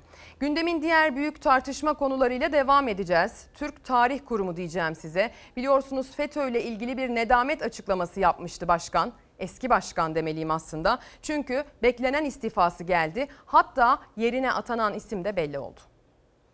Darbe teşebbüsüne karışmış, pişman olmuş, nedamet duyan kişilere de sahip çıkmamız, kazanmamız gerekiyor. Çok pişmanım. Herkesten özür dilerim. Cumhurbaşkanımız isterse gereğini yaparım, istifa ederim. Başkan Bey kendisinin bir muhasebe yapmasında fayda var. Tepki çeken sözlerinin ardından istifa çağrıları için Cumhurbaşkanım isterse demişti. Ama Beştepe'den de muhasebeyi kendi yapmalı açıklaması gelince tartışmaların odağındaki isim Ahmet Yaramış istifa etti. Cumhurbaşkanı Recep Tayyip Erdoğan tarafından Türk Tarih Kurumu Başkanlığına Profesör Doktor Birol Çetin atandı. İstifayı Türkiye açısından faydalı bir eylem olarak değerlendirdim. Bu kadar uzamaması gerekiyordu. Biz Atatürk düşmanını Atatürk'ün kurumuna atarken bunu kasten yapıyorsunuz, liyakate bakmıyorsunuz dedik. İşte sizin liyakat kriterinize göre darbecileri affedelim diyen adamı atadınız başınıza nasıl bela oldu? 24 Nisan'da yani 3 ay önce Cumhurbaşkanı'nın imzasıyla atandı Türk Tarih Kurumu Başkanlığı'na Ahmet Yaramış. Atama kararından 4 gün önce makama oturması da Ensar Vakfı yönetici FETÖ'ciliği de çok tartışılmıştı. 15 Temmuz'un 4. yıl dönümünde pişman olan FETÖ'cülere sahip çıkmalıyız çağrısıyla ise tekrar gündem oldu. Siyasetteki yankısı da büyüktü. Türk Tarih Kurumu'nun başına inadına Atatürk düşmanlarının tarihini araştırmada mahir birisini atadı. Çok hızlı karar verebilenler 15 Temmuz gününde yapılmış bu manidar açıklamaya bir haftadır sustular. Darbe teşebbüsüne karışmış. Bu karışmış kelimesini yok sayıyorum. Boşluk anında yanlış bir cümle kurdum. Herkesten özür diliyorum. Cumhurbaşkanımızın bir kanaati olursa zaten kendisine iletin. Tepki çeken sözleri sonrası yaramış kelime hatası diyerek kendini savunmuştu.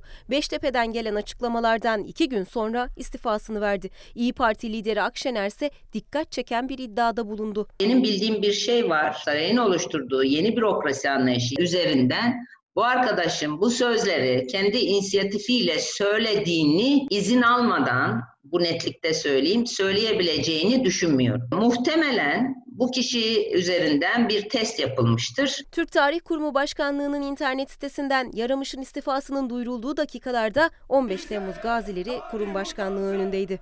Merhamet isteyen tarih utansın. Bu zat afyon ve haşhaş kokan sözleri söyleme cesaretini nereden ve kimden almaktadır? Yoksa Türk Tarih Kurumu Başkanı bu karanlık hesaplarla bir yerlere mesaj mı vermektedir? Ahmet Yaramış o koltuğa oturduğu dakikadan beri eleştiriyoruz. Ve o atama liyakat değil sadakata göre yapılmış. Sırf Atatürk'ün kemiklerini sızlatmak için yapılmış. Bitmeyen tepkiler, muhalefetten yükselen geç gelen istifa eleştirileri arasında Cumhurbaşkanı Recep Tayyip Erdoğan, Türk Tarih Kurumu Başkanlığı'na ekonomi tarihi konusunda uzman bir isim olan Profesör Doktor Birol Çetin'i atadı.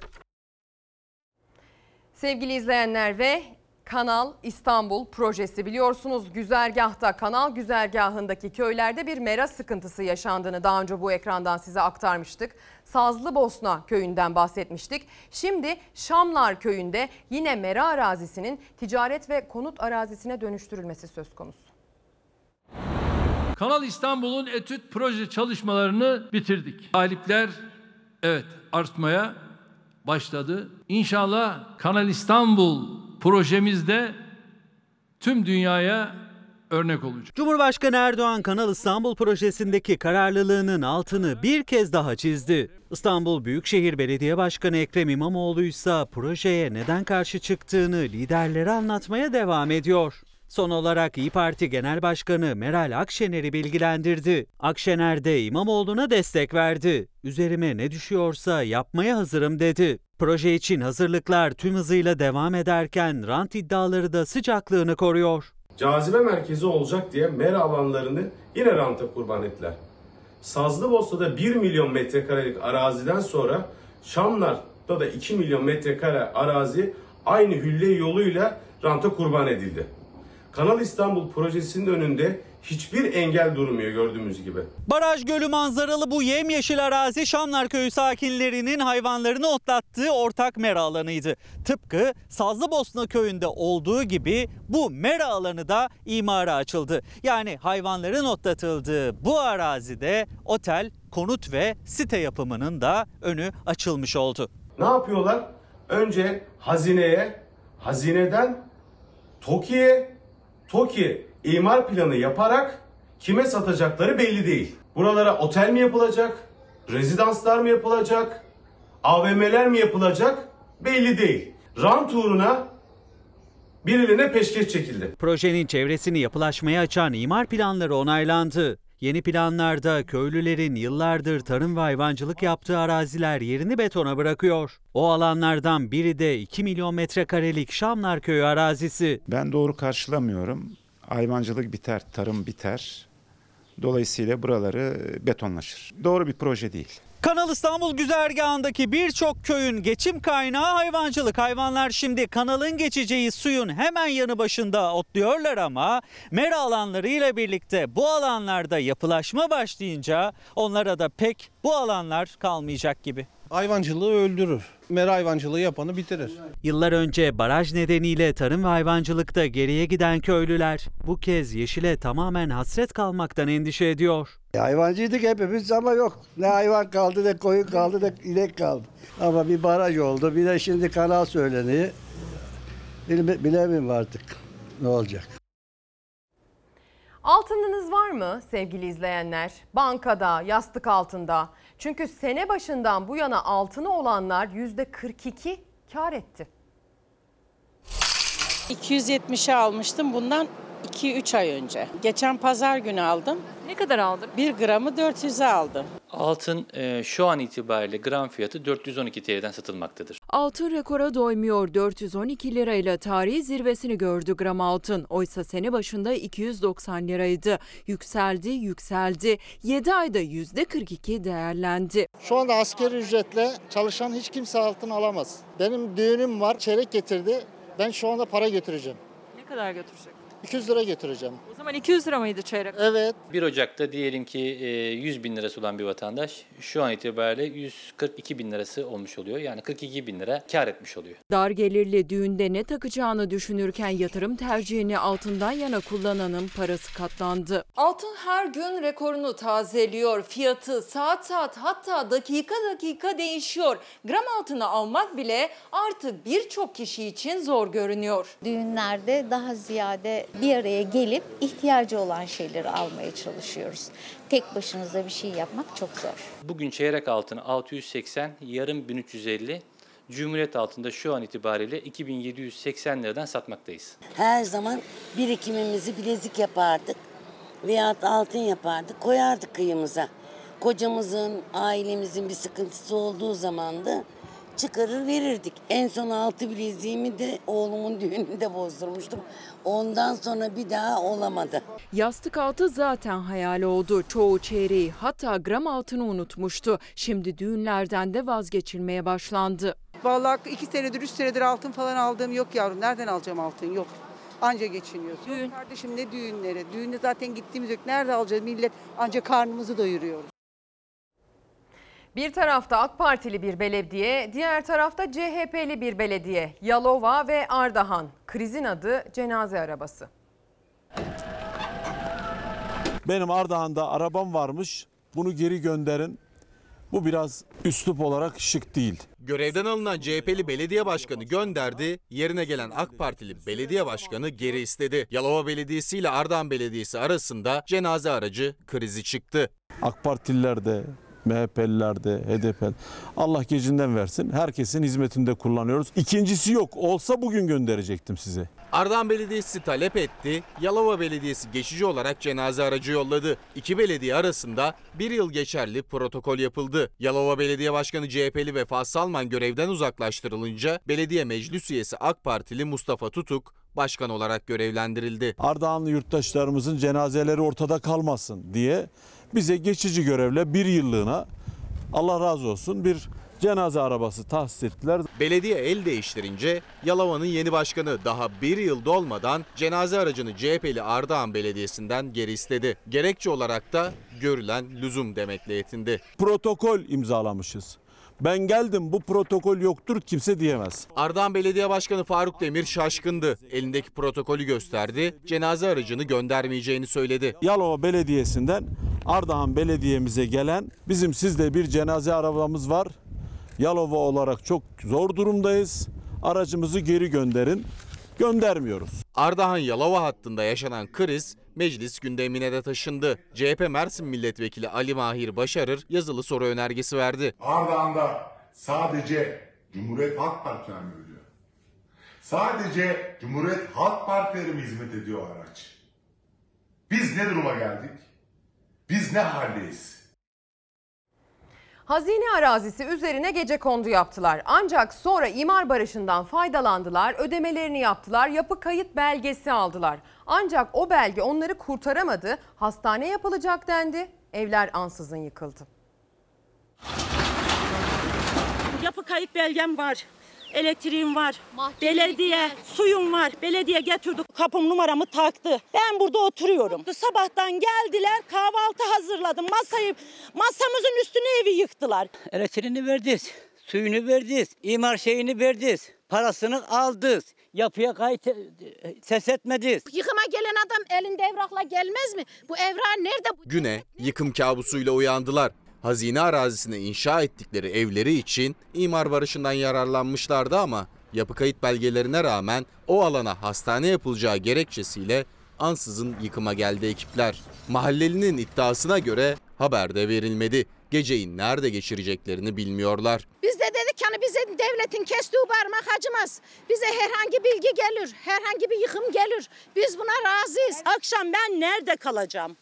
Akşam nerede kalacağım? Sabahın ilk saatlerinde geldiği yıkım ekipleri iddiaya göre daha önceden de kimseye bilgi verilmedi. Yapı kayıt belgesi olan yaklaşık 70 hane bir anda yıkıma başlandı. İçeridekilerin eşyalarını bile almasına izin verilmedi. Bırakın dedim eşyalarımızı alalım hiç olmazsa ona bile müsaade etmediler yani. İstanbul Kemerburgaz'da hazineye ait bu araziye yıllar önce gece kondu inşa etti onlarca aile. Zamanla elektrik bağlandı, su bağlandı. Hatta imar affından yararlandılar. Bedelini ödeyip belgelerini aldılar. Bir süredir bölgeye hastane yapılacağını duyuyorlardı ama evlerinin yıkılacağını tahmin edemediler. Sabahın erken saatlerinde Eyüp Sultan Belediyesi'ne bağlı zabıta ekipleri polis ve jandarma kontrolünde yıkıma başladı. İşte yıkılan evlerden birinin enkazı içeridekiler zaten yıkım sesleriyle uyandılar. Bir anda kendilerini dışarı attılar ve içeriden hiçbir eşyalarını alamadılar. İşte kapının önündeki terlikleri onları alacak zaman bile bulamadılar. Bütün eşyaları enkazın altında kaldı. Yapı kayıt belgesi var. 2017'den öncesinde yapıldı ve yıllardır burada oturuyorum. Ve devlet geldi şimdi başımıza yıktı. Hayvanların yiyecek şeyine su, su kabına tenezzül eden devlet ne- geldi onları bile kırıyor ya. Hayvanlar su içecek ya. Mithat Paşa Mahallesi sakinleri sokakta kaldı. Kara kara kayıplarını nasıl telafi edeceklerini düşünüyorlar. Neden hep fakir eziyorlar? Neden eziyorlar?